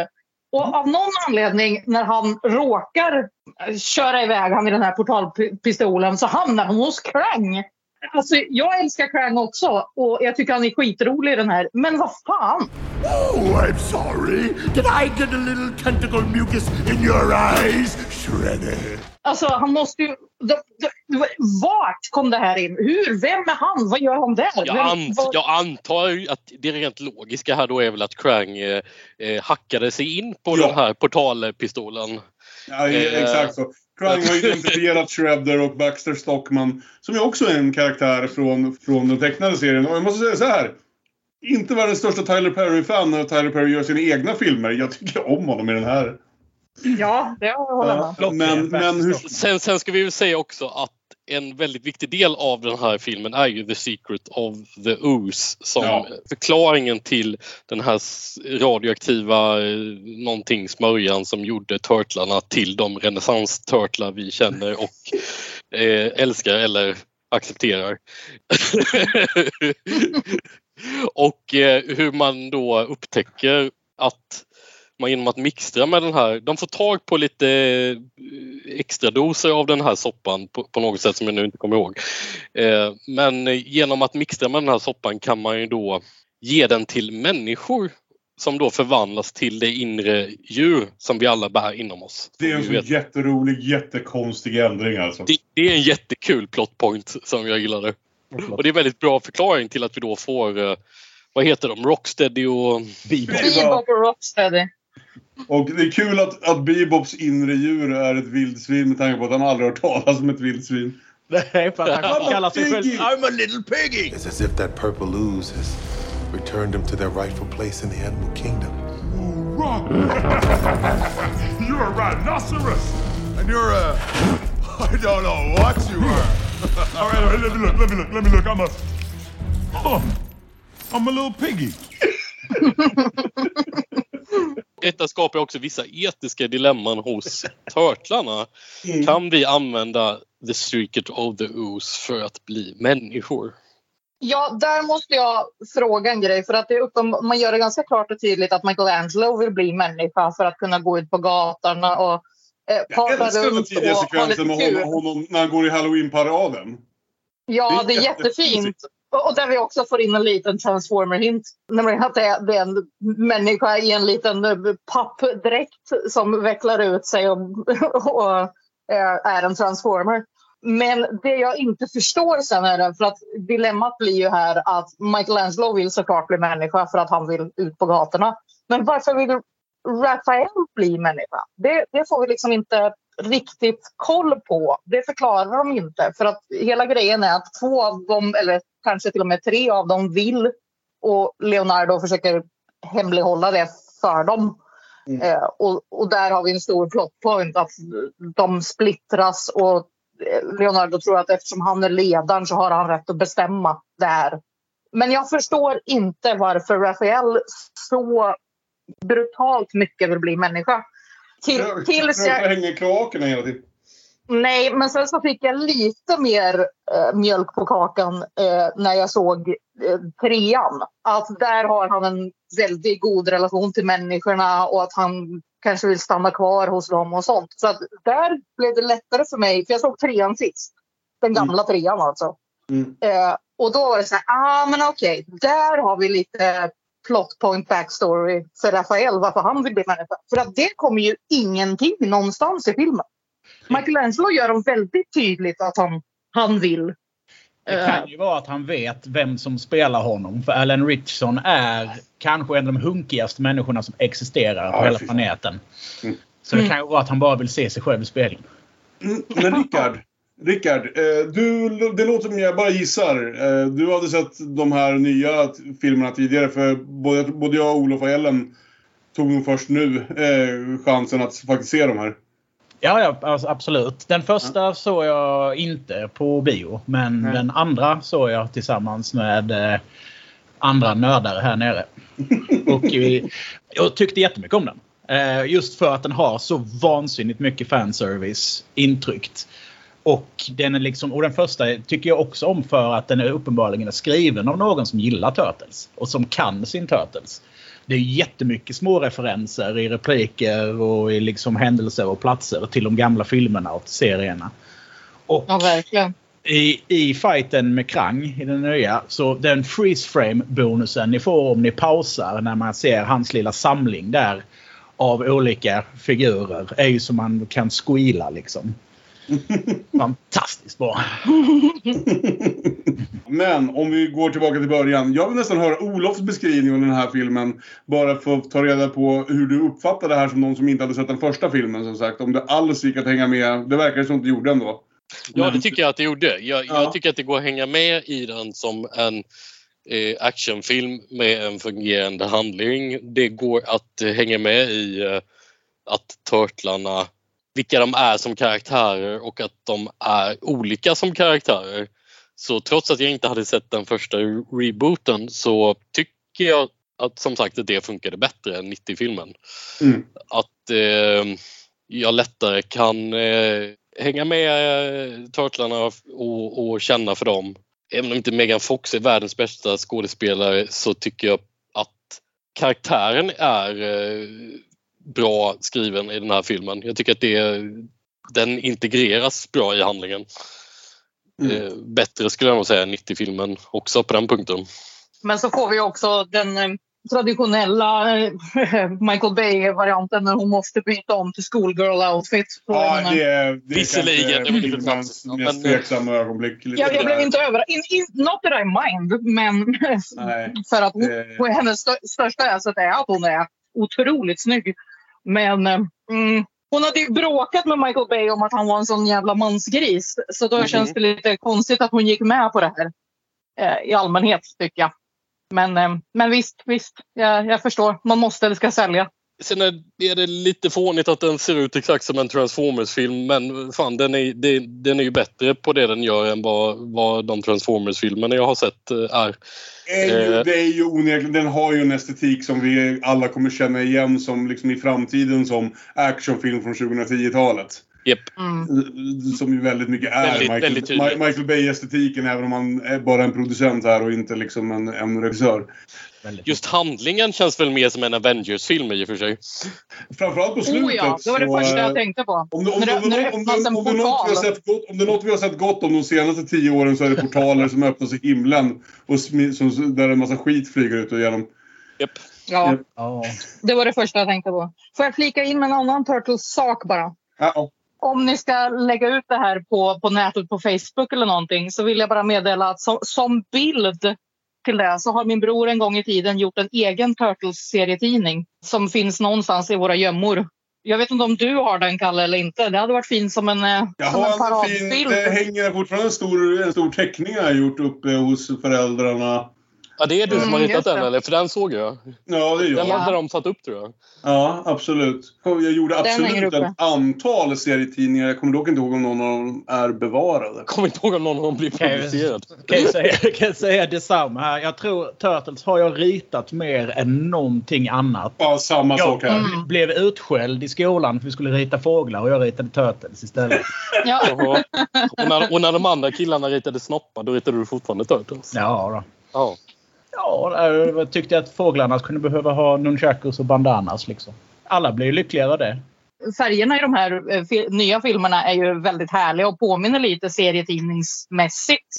Tycker jag. Även om det är Transformers klassiskt Michael Bay-sak så, så tycker jag att det passar bättre än den här lite eh, dammiga saken vi får innan. Även om den är charmig också.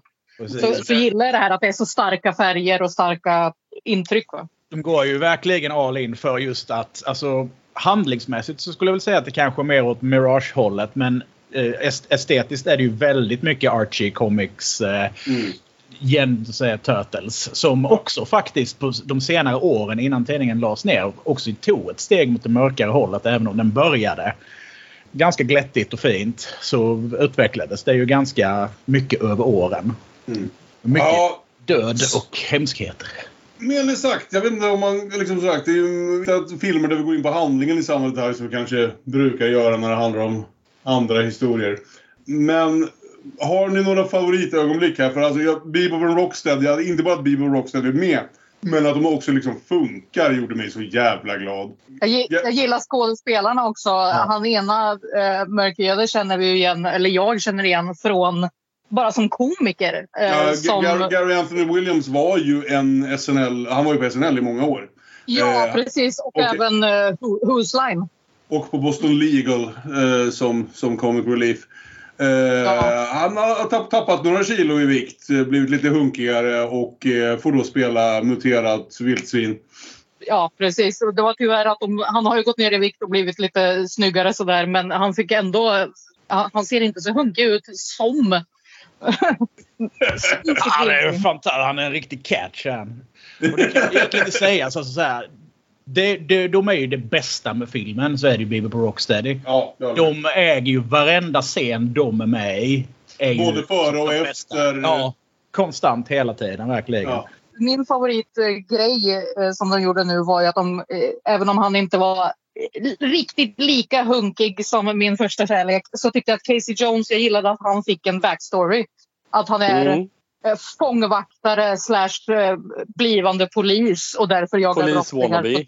Ja, precis. Och, där, jag- och därför jagar brottslingar på det sättet. Och det, det gillade jag, att han fick den backstoryn. Istället för att han är bara en, en, en konstig person i Central Park med en hockeyklubba. Liksom. Jag klarar mig utan den här Casey Jones måste jag säga. Jag, alltså jag har inget emot honom. Jag tycker han var lite eh, typiskt Ja, jag vit, vit kan- hade han fortsatt ha masken på sig hade kanske hade varit mer fart. Och jag vet att nu kommer Rickard ha en massa snälla saker att säga om den här skådisen eftersom det är han som är Green Arrow. Eh, men det har inte jag någon relation till. Green Arrow är vad du köper när du inte har råd att köpa Batman och sen gör du Batman i alla fall för och bara struntar i att göra Green Arrow och allt som är kul med Green Arrow. Sen tycker jag ju Steven Amell är ju kanske inte den mest charmiga människan på planeten heller. Nej, jag tyckte det var en bortslängt. bortslängt. Ja, det är ganska white, widespread som han är här. Han är inte i närheten. Så, trots att han har mer karaktärbakgrund och sådär här så... Han har inte samma charm som Corteas har och han har ju Inte i inte... närheten. Och Han, hans- han, är inte, han blir väldigt mycket mer utslätad här. Ja. Casey Jones ska ju vara... Alltså, Lite mer av en sociopat. Kommer ni ihåg Casey Jones i den tecknade serien som bara presenteras som en fullkomlig sociopat som slår på allt han ser som han tänker kan vara kriminellt eh, med diverse sportrelaterade instrument. Oh, where are we gonna find pepperoni at five in the morning? Hey, we'll hit an all-night heartburn palace. Hit? Must be gangsters on their way to a big heist. fantastisk skapelse. Nej, där tycker jag det var en bortslängd för att det, det, på samma sätt som, som de ger Megan Fox, April O'Neil och hon blir träig och tråkig så är det ju samma casting här. Att eh, han ska vara snygg men, men trä, han är träig och tråkig. Och enligt mig, visst det är klart man ser att han är snygg men inget speciellt. Nej, han är Nej, inte han trå- är- den tråkiga typen av snygg. Men så, Ja, så farlig var väl inte Megan Fox? Jag tycker hon är bättre än, än i Ja, ja. Transformers-filmerna åtminstone. Absolut. Jag har ingenting emot men det är för att karaktären är ganska välskriven. Eh, Ja, jag tror det är mest det, ja, i och för sig. För hon kan vara bra. Alltså jag tycker hon har gjort bra saker. I New Girl till exempel tycker jag Nej. Megan Nej. är rolig. Nej, nej, nej. Det ska vi inte prata om, eh, Rickard, du och jag. För jag hatar henne i New Girl. Jag älskar Ja, jag New vet. Girl. Men du, Ja, får ha, du, alltså- får ha, du får ha fel där borta i Norge så sitter jag här. Men när, när det gäller sånt som funkar mindre, mindre bra i filmen. Det är en kul film och eh, det är en del bra actionscener. Men när det gäller det här med Krang. Eh, jag, jag, jag tycker en del av grejerna de gör med Krang-karaktärerna är i och för sig kul, själva karaktären. För, förutom att jag står fa- ändå fast vid att hur de introducerar honom funkar sisådär om man inte är bekant med karaktären sedan tidigare. Om man inte är Ja, bekant med karaktären, okej. Men är man bekant med karaktären så var det kanske mitt gladaste ögonblick jag Ja, sett av men de här det- filmerna. Alltså, till, vad fan gör Laura Linney i den här filmen? Överhuvudtaget. Nej, Hon är, hon är jättebra men varför- Linney är alltid jättebra, men det är ett lätt sätt att tjäna pengar. För fan, Frances McDormand är med i samma roll i Transformers 3. Jag tror inte Frances McDormand är där för att hon bara oh, jag ska, jag ska ha ett konstnärligt uttryck här nu. It's good to make money. De, de kan väl behöva tjäna pengar, de bra skådespelarna också. Handlingen med Krang. Jag tycker väl att början och uppbyggnaden i den här filmen det levererar väl inte riktigt i slutet hela upplösningen. Det blir så himla eh, rörigt. Första Avengers-filmen gjorde det väl bättre. De får inte ihop riktigt det de har byggt upp det till, känner jag. Nej, det känns lite som att, för att de eh, tar ju med Shredder i början här som nästan som eh, Krangs hantlangare för att Shredder måste man ha som, som Turtles skurk. Ja. Eh, men, men sen får han i stort sett bli en bakgrundsfigur som Krang sen tar till fånga. Ja, Eh, hur Shredder tas ur filmen är jävligt mycket av en besvikelse, det Ja. måste jag säga.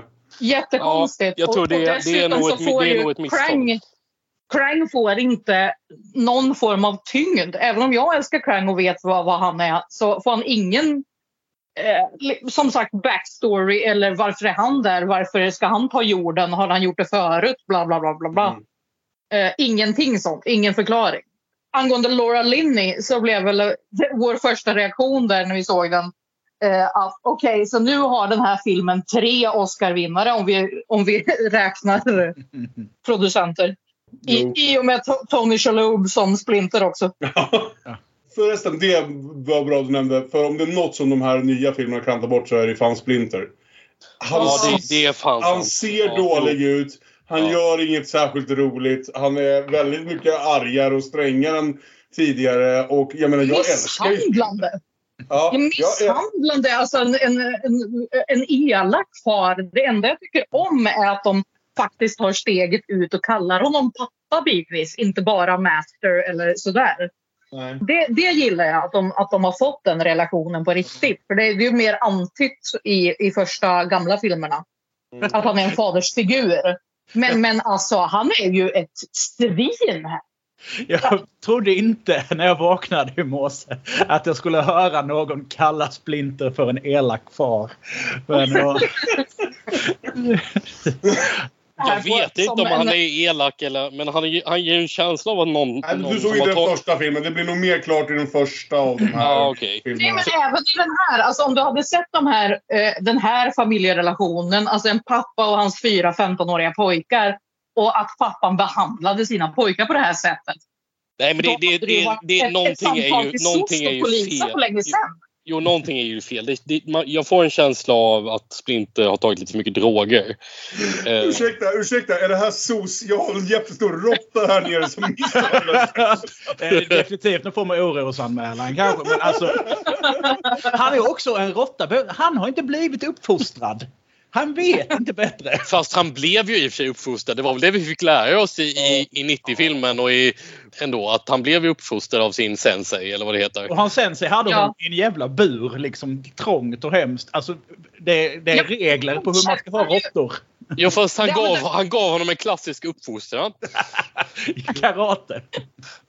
Ja, men då fortsätter han ju det här elaka mönstret. Jag behandlar dig som min far behandlade mig och, och så vidare. Ni ska, hålla, ni ska hålla er i kloaker, ungjävlar. Jo, men Splinter är en, bet, en bättre eh, farsa i 90-filmen, absolut. Ja. Splinter, Splinter är överhuvudtaget ganska bortkastad tycker jag i de här nya filmerna. Han, Eh, är, han är konstigt använd i, i den Ja, i absolut. Konstigt animerad. Alltså, Ja, det han ser inte bra ut. Det är som att han inte riktigt är där på något sätt. Visst, han är animerad och så, men det, det är motsvarigheten till att en skådis kommer full till jobbet och bara "Åh, vad fan ska jag säga? Var ska jag stå någonstans?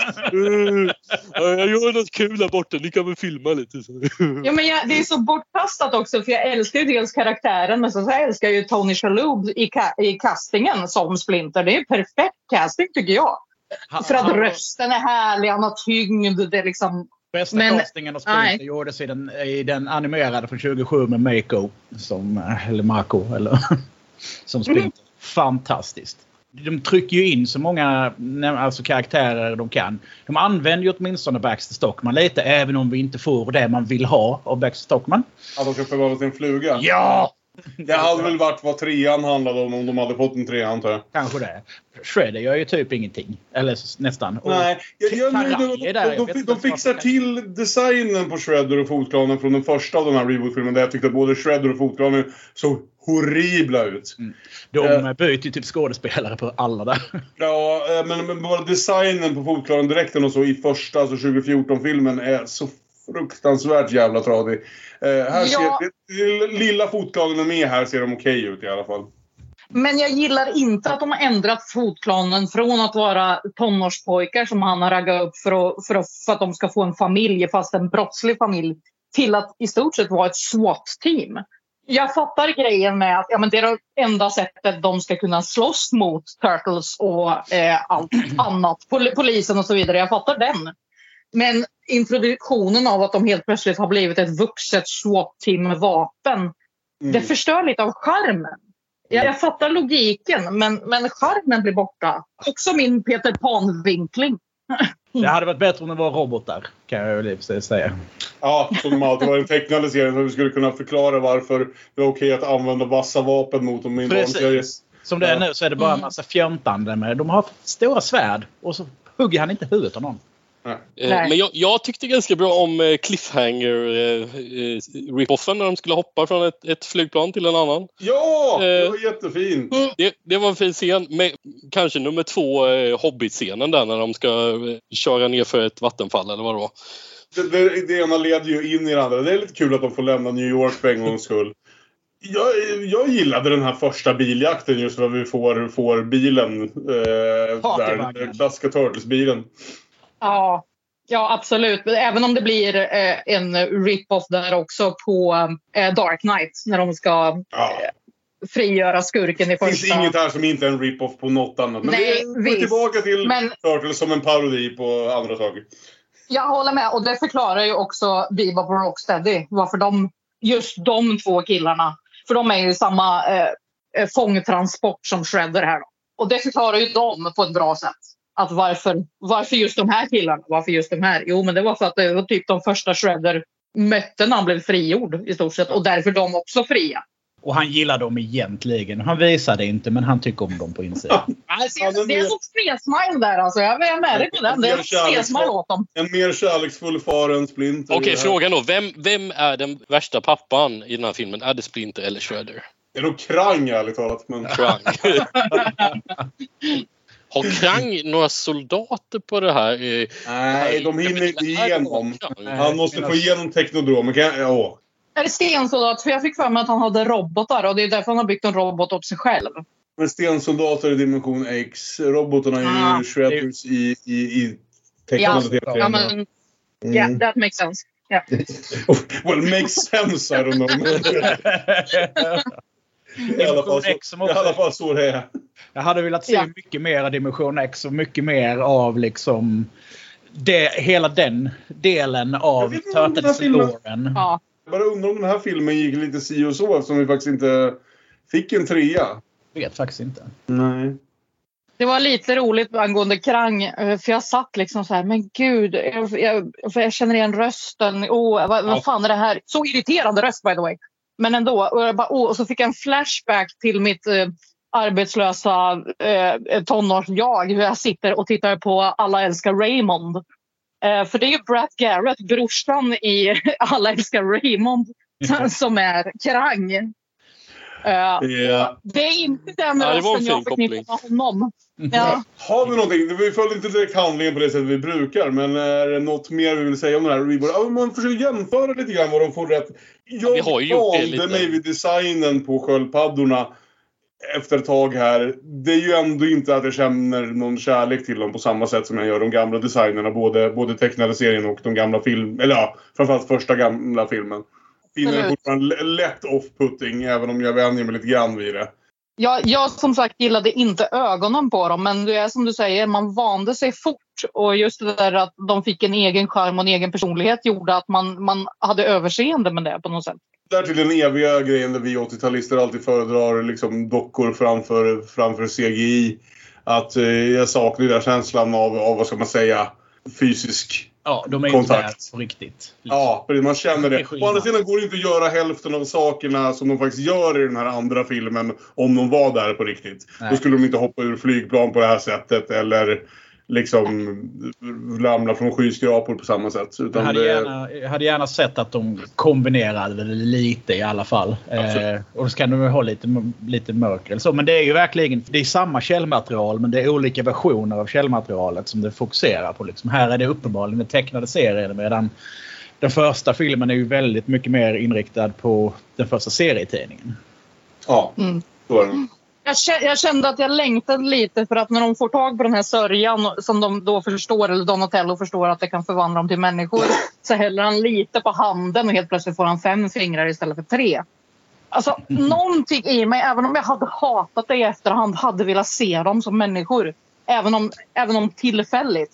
Men det Det hade jag också en förklarat om vi som att inte de är får på en... väg dit. Men sen slänger Precis. Rafael det i väggen och jag var så jävla glad. Jag bara, nej men gode gud, låt Ja, inte den här var- filmen sluta med en 20 minuters sekvens av dem som människor. Ja, men absolut, jag är med dig på den. Och jag tycker om att jag tycker rent logiskt om att, att de gör det beslutet att nej, vi ska vara, fortsätta vara sköldpaddor. Men någon bit i mig ville se det. Och det hade också förklarat varför vi inte fick en tredje film.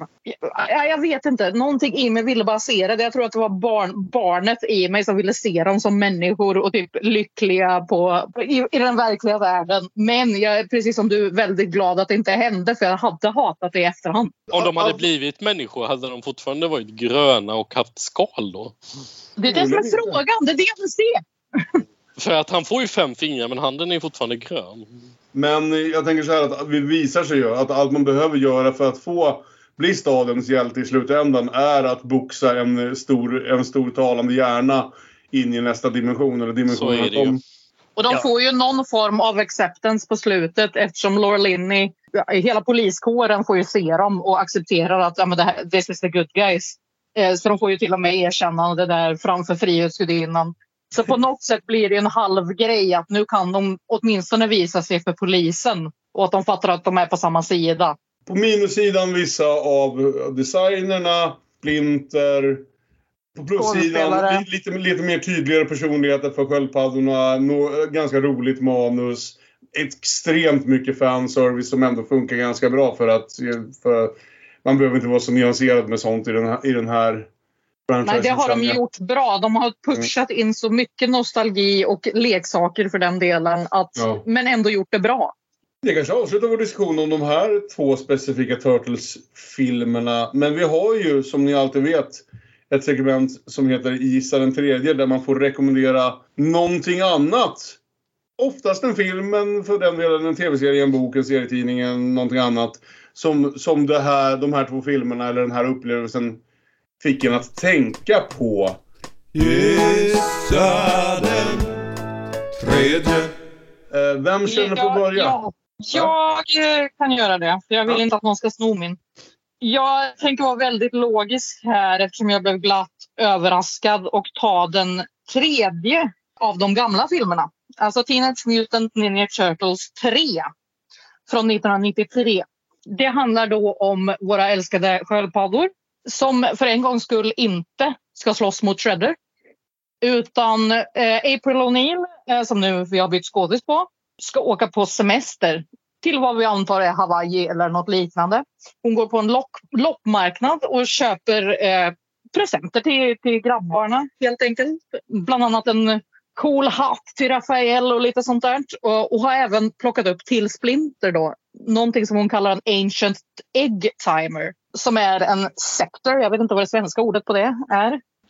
Ja, precis. Spira. Eh, som helt plötsligt när hon står och putsar den lite börjar den börjar lysa och snurra och hålla på. Detta låter väldigt snuskigt eller? Nej, vi, vi, vi hamnar inte där, även om jag skulle vilja. Kommer komma åt det hållet eftersom vi får tillbaka min älskade eh, Casey Jones. Men det slutar med att helt plötsligt eh, så försvinner April. Hon dras in i den här spiran ser det ut som. Och grabbarna förstår ingenting. Det visar sig att April har åkt tillbaka i tiden till samurajerna och ninjans tid. Japan, vad säger vi för århundrade? Jag är inte så bra på det. 1600-tal. Någon som kan- 1600-tal precis. Ja, där någonstans ja. Och har då bytt plats. För att den här spiran fungerar så att när du åker tillbaka i tiden så måste du byta plats med någon i samma viktklass right. ungefär. Framåt i tiden skickas då en samurajprins, kan vi väl kalla det, som då hamnar hemma hos The Turtles. Medan April O'Neil fastnar där i hans kläder i ett eh, samurajslott hos eh, pappan, då, kungen, eller vad vi ska säga, kejsaren. Ja. Daimyon, tror jag det är. Precis. Och ändå all hell breaks loose. De tror att hon är en häxa för hon har en freestyle med sig och eh, tagit bort prinsen. Och Splinter förklarar allting för han förstår ju precis vad det här är och kan dessutom prata japanska. Så eh, Fucking good stuff. ja. De reser tillbaka i tiden eh, och då kommer det flera samurajkrigare till nutiden som Casey Jones måste visa runt och lära spela hockey. De ska hjälpa japanerna att slåss mot de onda britterna och eh, kejsardömet i allmänhet. Ja. Japp.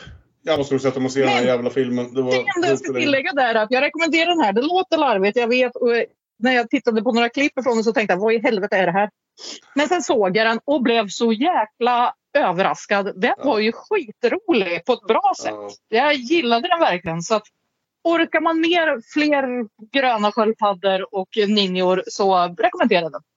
Inleds också med ett rasande tempo med CC Topp i början. Absolut. Fin, fint. Hur menar, Olof, hade du något på gång? Du visste ju i alla fall att det här skulle hända. Yes. Jag tänker så här att om, när vi snackar djur som har blivit eh, onaturligt stora och ändrat beteende på grund av diverse människoorsakade utsläpp. Då finns det en film som ligger högt i kurs hos mig och det är Spindlarna från 1954. Oh. Eller Them på engelska. Och, och, och den konstiga titeln är, har, har ju någon rolig historia i sig eftersom det här är en film av gigantiska myror som på svenska fick heta Spindlarna. Så, så att man har ju alltid undrat vad den personen som på distributionsbolaget antagligen som hittade på titeln antagligen måste ha ljugit för sina chefer om att jajamän, jag har sett filmen som jag hade i uppdrag att se och jag tycker den ska heta Spindlarna. Förmodligen för att eh, de många, många människor, inte min svägerska inkluderat, tycker att det är läskigare med spindlar än med myror. Ja, så kan det vara. Men det är ju ett, ett antal mystiska dödsfall och eh, sockerstölder har jag för mig som Ja. ska utredas i eh, mellanvästern i USA. Och vad kan dessa då ha gemensamt? Dödsfall och sockerstölder. Ja, det, det är ju såklart då ett eh, antal myror som har blivit utsatt för radioaktivitet av eh, atombombsprovningar ute i öknen och de växer explosionsartat och försöker ta över först Los Angeles, sedan världen. Och eh, det är ju då Los Angeles kloaker de tar över istället för New Yorks men eh, det finns, eh, finns likheter där. Jag såg om den här bara för typ en månad sedan. Den låten är så fruktansvärt jävla underhållande verkligen. Den är ju verkligen... Det är nästan min favorit av alla den här liksom fem- 50-talsvågen av monsterfilmer. En av de absolut bästa där tycker jag. det, den har väldigt stort underhållsvärde i själva hur monstren porträtteras. Och det, men det, och det är också något intressant i hur storyn försöker skildra hur den rationella vetenskapen sätts på prov. Kan vi verkligen lita på vetenskapen? Nej, så det är lika bra att vi byter ut den mot någon slags eh, religiöst betingat eh, fasa och fascination istället. För det, det är mycket mer pålitligt. Spindlarna, Them från 54. Rickard! Har du kommit på något? Jajamän. Eh, jag tänkte faktiskt följa lite på eh, Ellens där och faktiskt då rekommendera TMNT från 2007. som är då den, eh, den animerade Turtles-filmen. Som eh, börjar när Shredder är ju i fängelse och ingen har riktigt aning om vad de ska göra längre. Donatello driver tech support. Michelangelo har en, eh, en barnkalasfirma. Leo slåss mot eh, knarklangare i Sydamerika. Och Rafael har på sig en eh, stor rustning och är ute tillsammans med Casey Jones och spöar skiten ur brottslingar. Och mitt i allt detta så släpps det lös en hel hög med monster för att det kommit en odödlig gammal general till stan. Ja, på den vägen är det. Jag, jag gillar där hur det sätter punkt för en av mina frågor, vilket var nämligen var får de pengar ifrån? Ja, men det är tech support såklart. Ja. Och Cowabunga Carl och barnkalas. Ja, precis. För att hur, hur har de råd med alla sina pizzor? Liksom? De betalar ju inte för pizzorna, det ser vi för de kommer ju för sent. Wise man say forgiveness is divine, but never pay full price for late pizza. Till slut började jag tänka, är det här någon slags eh, conspiracy här? Att de också stjäl för att ha råd med sina pizzor? Men, ja, men det förklarar saken. Det finns kanske- många logiska jobb i moderna tiden de kan ha utan att någon ser dem. Jag tänker att de har en Patreon, typ. On, Onlyfans. Yes. Eh, Turtles var ju som sagt en serietidning som blev en tv-serie som blev en filmserie. Men ej att förglömma, de var också tv-spel. Jag nämnde Turtles in Time där som kortast förut som var ett av mina två första Super Nintendo-spel och som gjorde min far så arg när det hade kostat 700 spänn och jag hade klarat efter två timmar. Men eh, bara här om veckan så släpptes ett nytt Turtles-spel i precis samma anda. Shredders Revenge finns nu på såväl er PC som Playstation som Xbox. Och en riktigt bra, riktigt rolig uppgradering av alla de här gamla beat up-spelen. Så om ni får nostalgiska vibbar av att spela en sköldpadda som slår hundratals och åter hundratals exploderande fotsoldater av olika färger i ansiktet eh, så är det precis lika kul nu som det var för 30 år sedan. Eh, och eh, lite uppdaterat vad gäller liksom spelmekaniker så att det inte känns precis lika upprepande och same same bana efter bana. Utan det finns lite nytt med uppgraderingar hit och dit och fram och tillbaka. Men egentligen är det bara en enda stor nostalgitripp med massor med referenser till då framförallt den tecknade serien. Och jag tycker det har varit rikt ett riktigt skönt sätt att få slappna av lite de senaste veckorna. Också tre nya spelbara karaktärer som jag velat ha i evighet. Japp, inte bara, inte bara sköldpaddorna längre. Utan även både Splinter och April och om man klarar spelet kan man få spela som Casey Jones. Så. Nej, har, du, har, du hunnit, har du hunnit spela Rickard eller? Jag har inte hunnit spela jättemycket. Jag har inte kontroller för, eh, för att kunna göra det. Men som sagt, du nämnde eh, Turtles in Time som är ett av mina favoritspel genom alla tider. Mm. Eh, helt, eh, helt underbart spel. Eh, följs upp av, eller kom ungefär samtidigt som The Hyperstone Heist kom på Sega-sidan. Som också eh, ganska kul spel har jag med spelat i oerhört många timmar. Till skillnad från det allra, allra första Nintendo-spelet som släpptes på Konamas Ultra. Jag har klarat det. Jag är stolt Oh. över detta faktum. Du är en av de tre personerna. Det man gjorde var att man lärde sig vattenbanan utan till. Genom väldigt, väldigt, väldigt många gånger. Men till slut kunde man den utan till. Och sen så offrade man. Man spelade med... Började med RAF och sen så du alltid sparade Donatello till bossfighterna. Det är en av de beryktat svåraste jävla mardrömsspelen från 80-talet. Det första Nintendo Turtle-spelet. Det finns bättre Turtle-spel än så, men det går ju också att gå tillbaka till om man känner sig... också, också fantastisk musik och är yes, jättesvårt. Men det går att lura spelet. Typ. Ja, hörni. Den här veckan fick vi några loss ordentligt på filmer som kanske inte är kvalitativt eller enligt, inte vet jag, den samlade eh, kritikerkåren är lika bra som filmer vi kanske brukar prata om. Men fan vad kul vi hade ändå. Det var ju en, en skön semester känner jag från allt det här seriösa och svåra som vi landade i ibland. Som My Fair Lady var det i och för sig sist nu när jag tänker på det. Men... Nästa gång återgår vi till...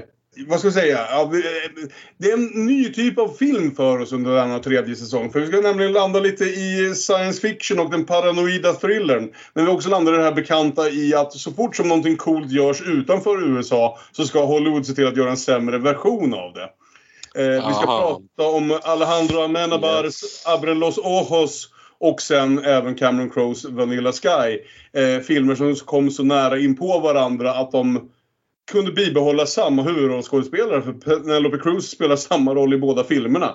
Vilket är lite lätt intressant ändå. Någonting jag inte tror vi har sett tidigare eh, i den här säsongen. Och så får vi ju Björn en chans att prata om Tom Cruise. Något som jag vet att han älskar att göra. Låten den här veckan... Låten den här veckan är så uppenbar så jag tänker inte ens säga vad det är för något. Ni får bara vänta och lyssna. Men ja, tack för att ni ville samlas här för en riktig jävla nördafton och prata om våra gröna vänner. Så hoppas ni vill komma tillbaka snart igen. Olof har inget val, men ni andra får ju dyka upp när ni känner för det. Hemskt gärna. Ja. Absolut. Ha det så bra så hörs vi. Hej då! Hej då. Ha det fint. Ha det!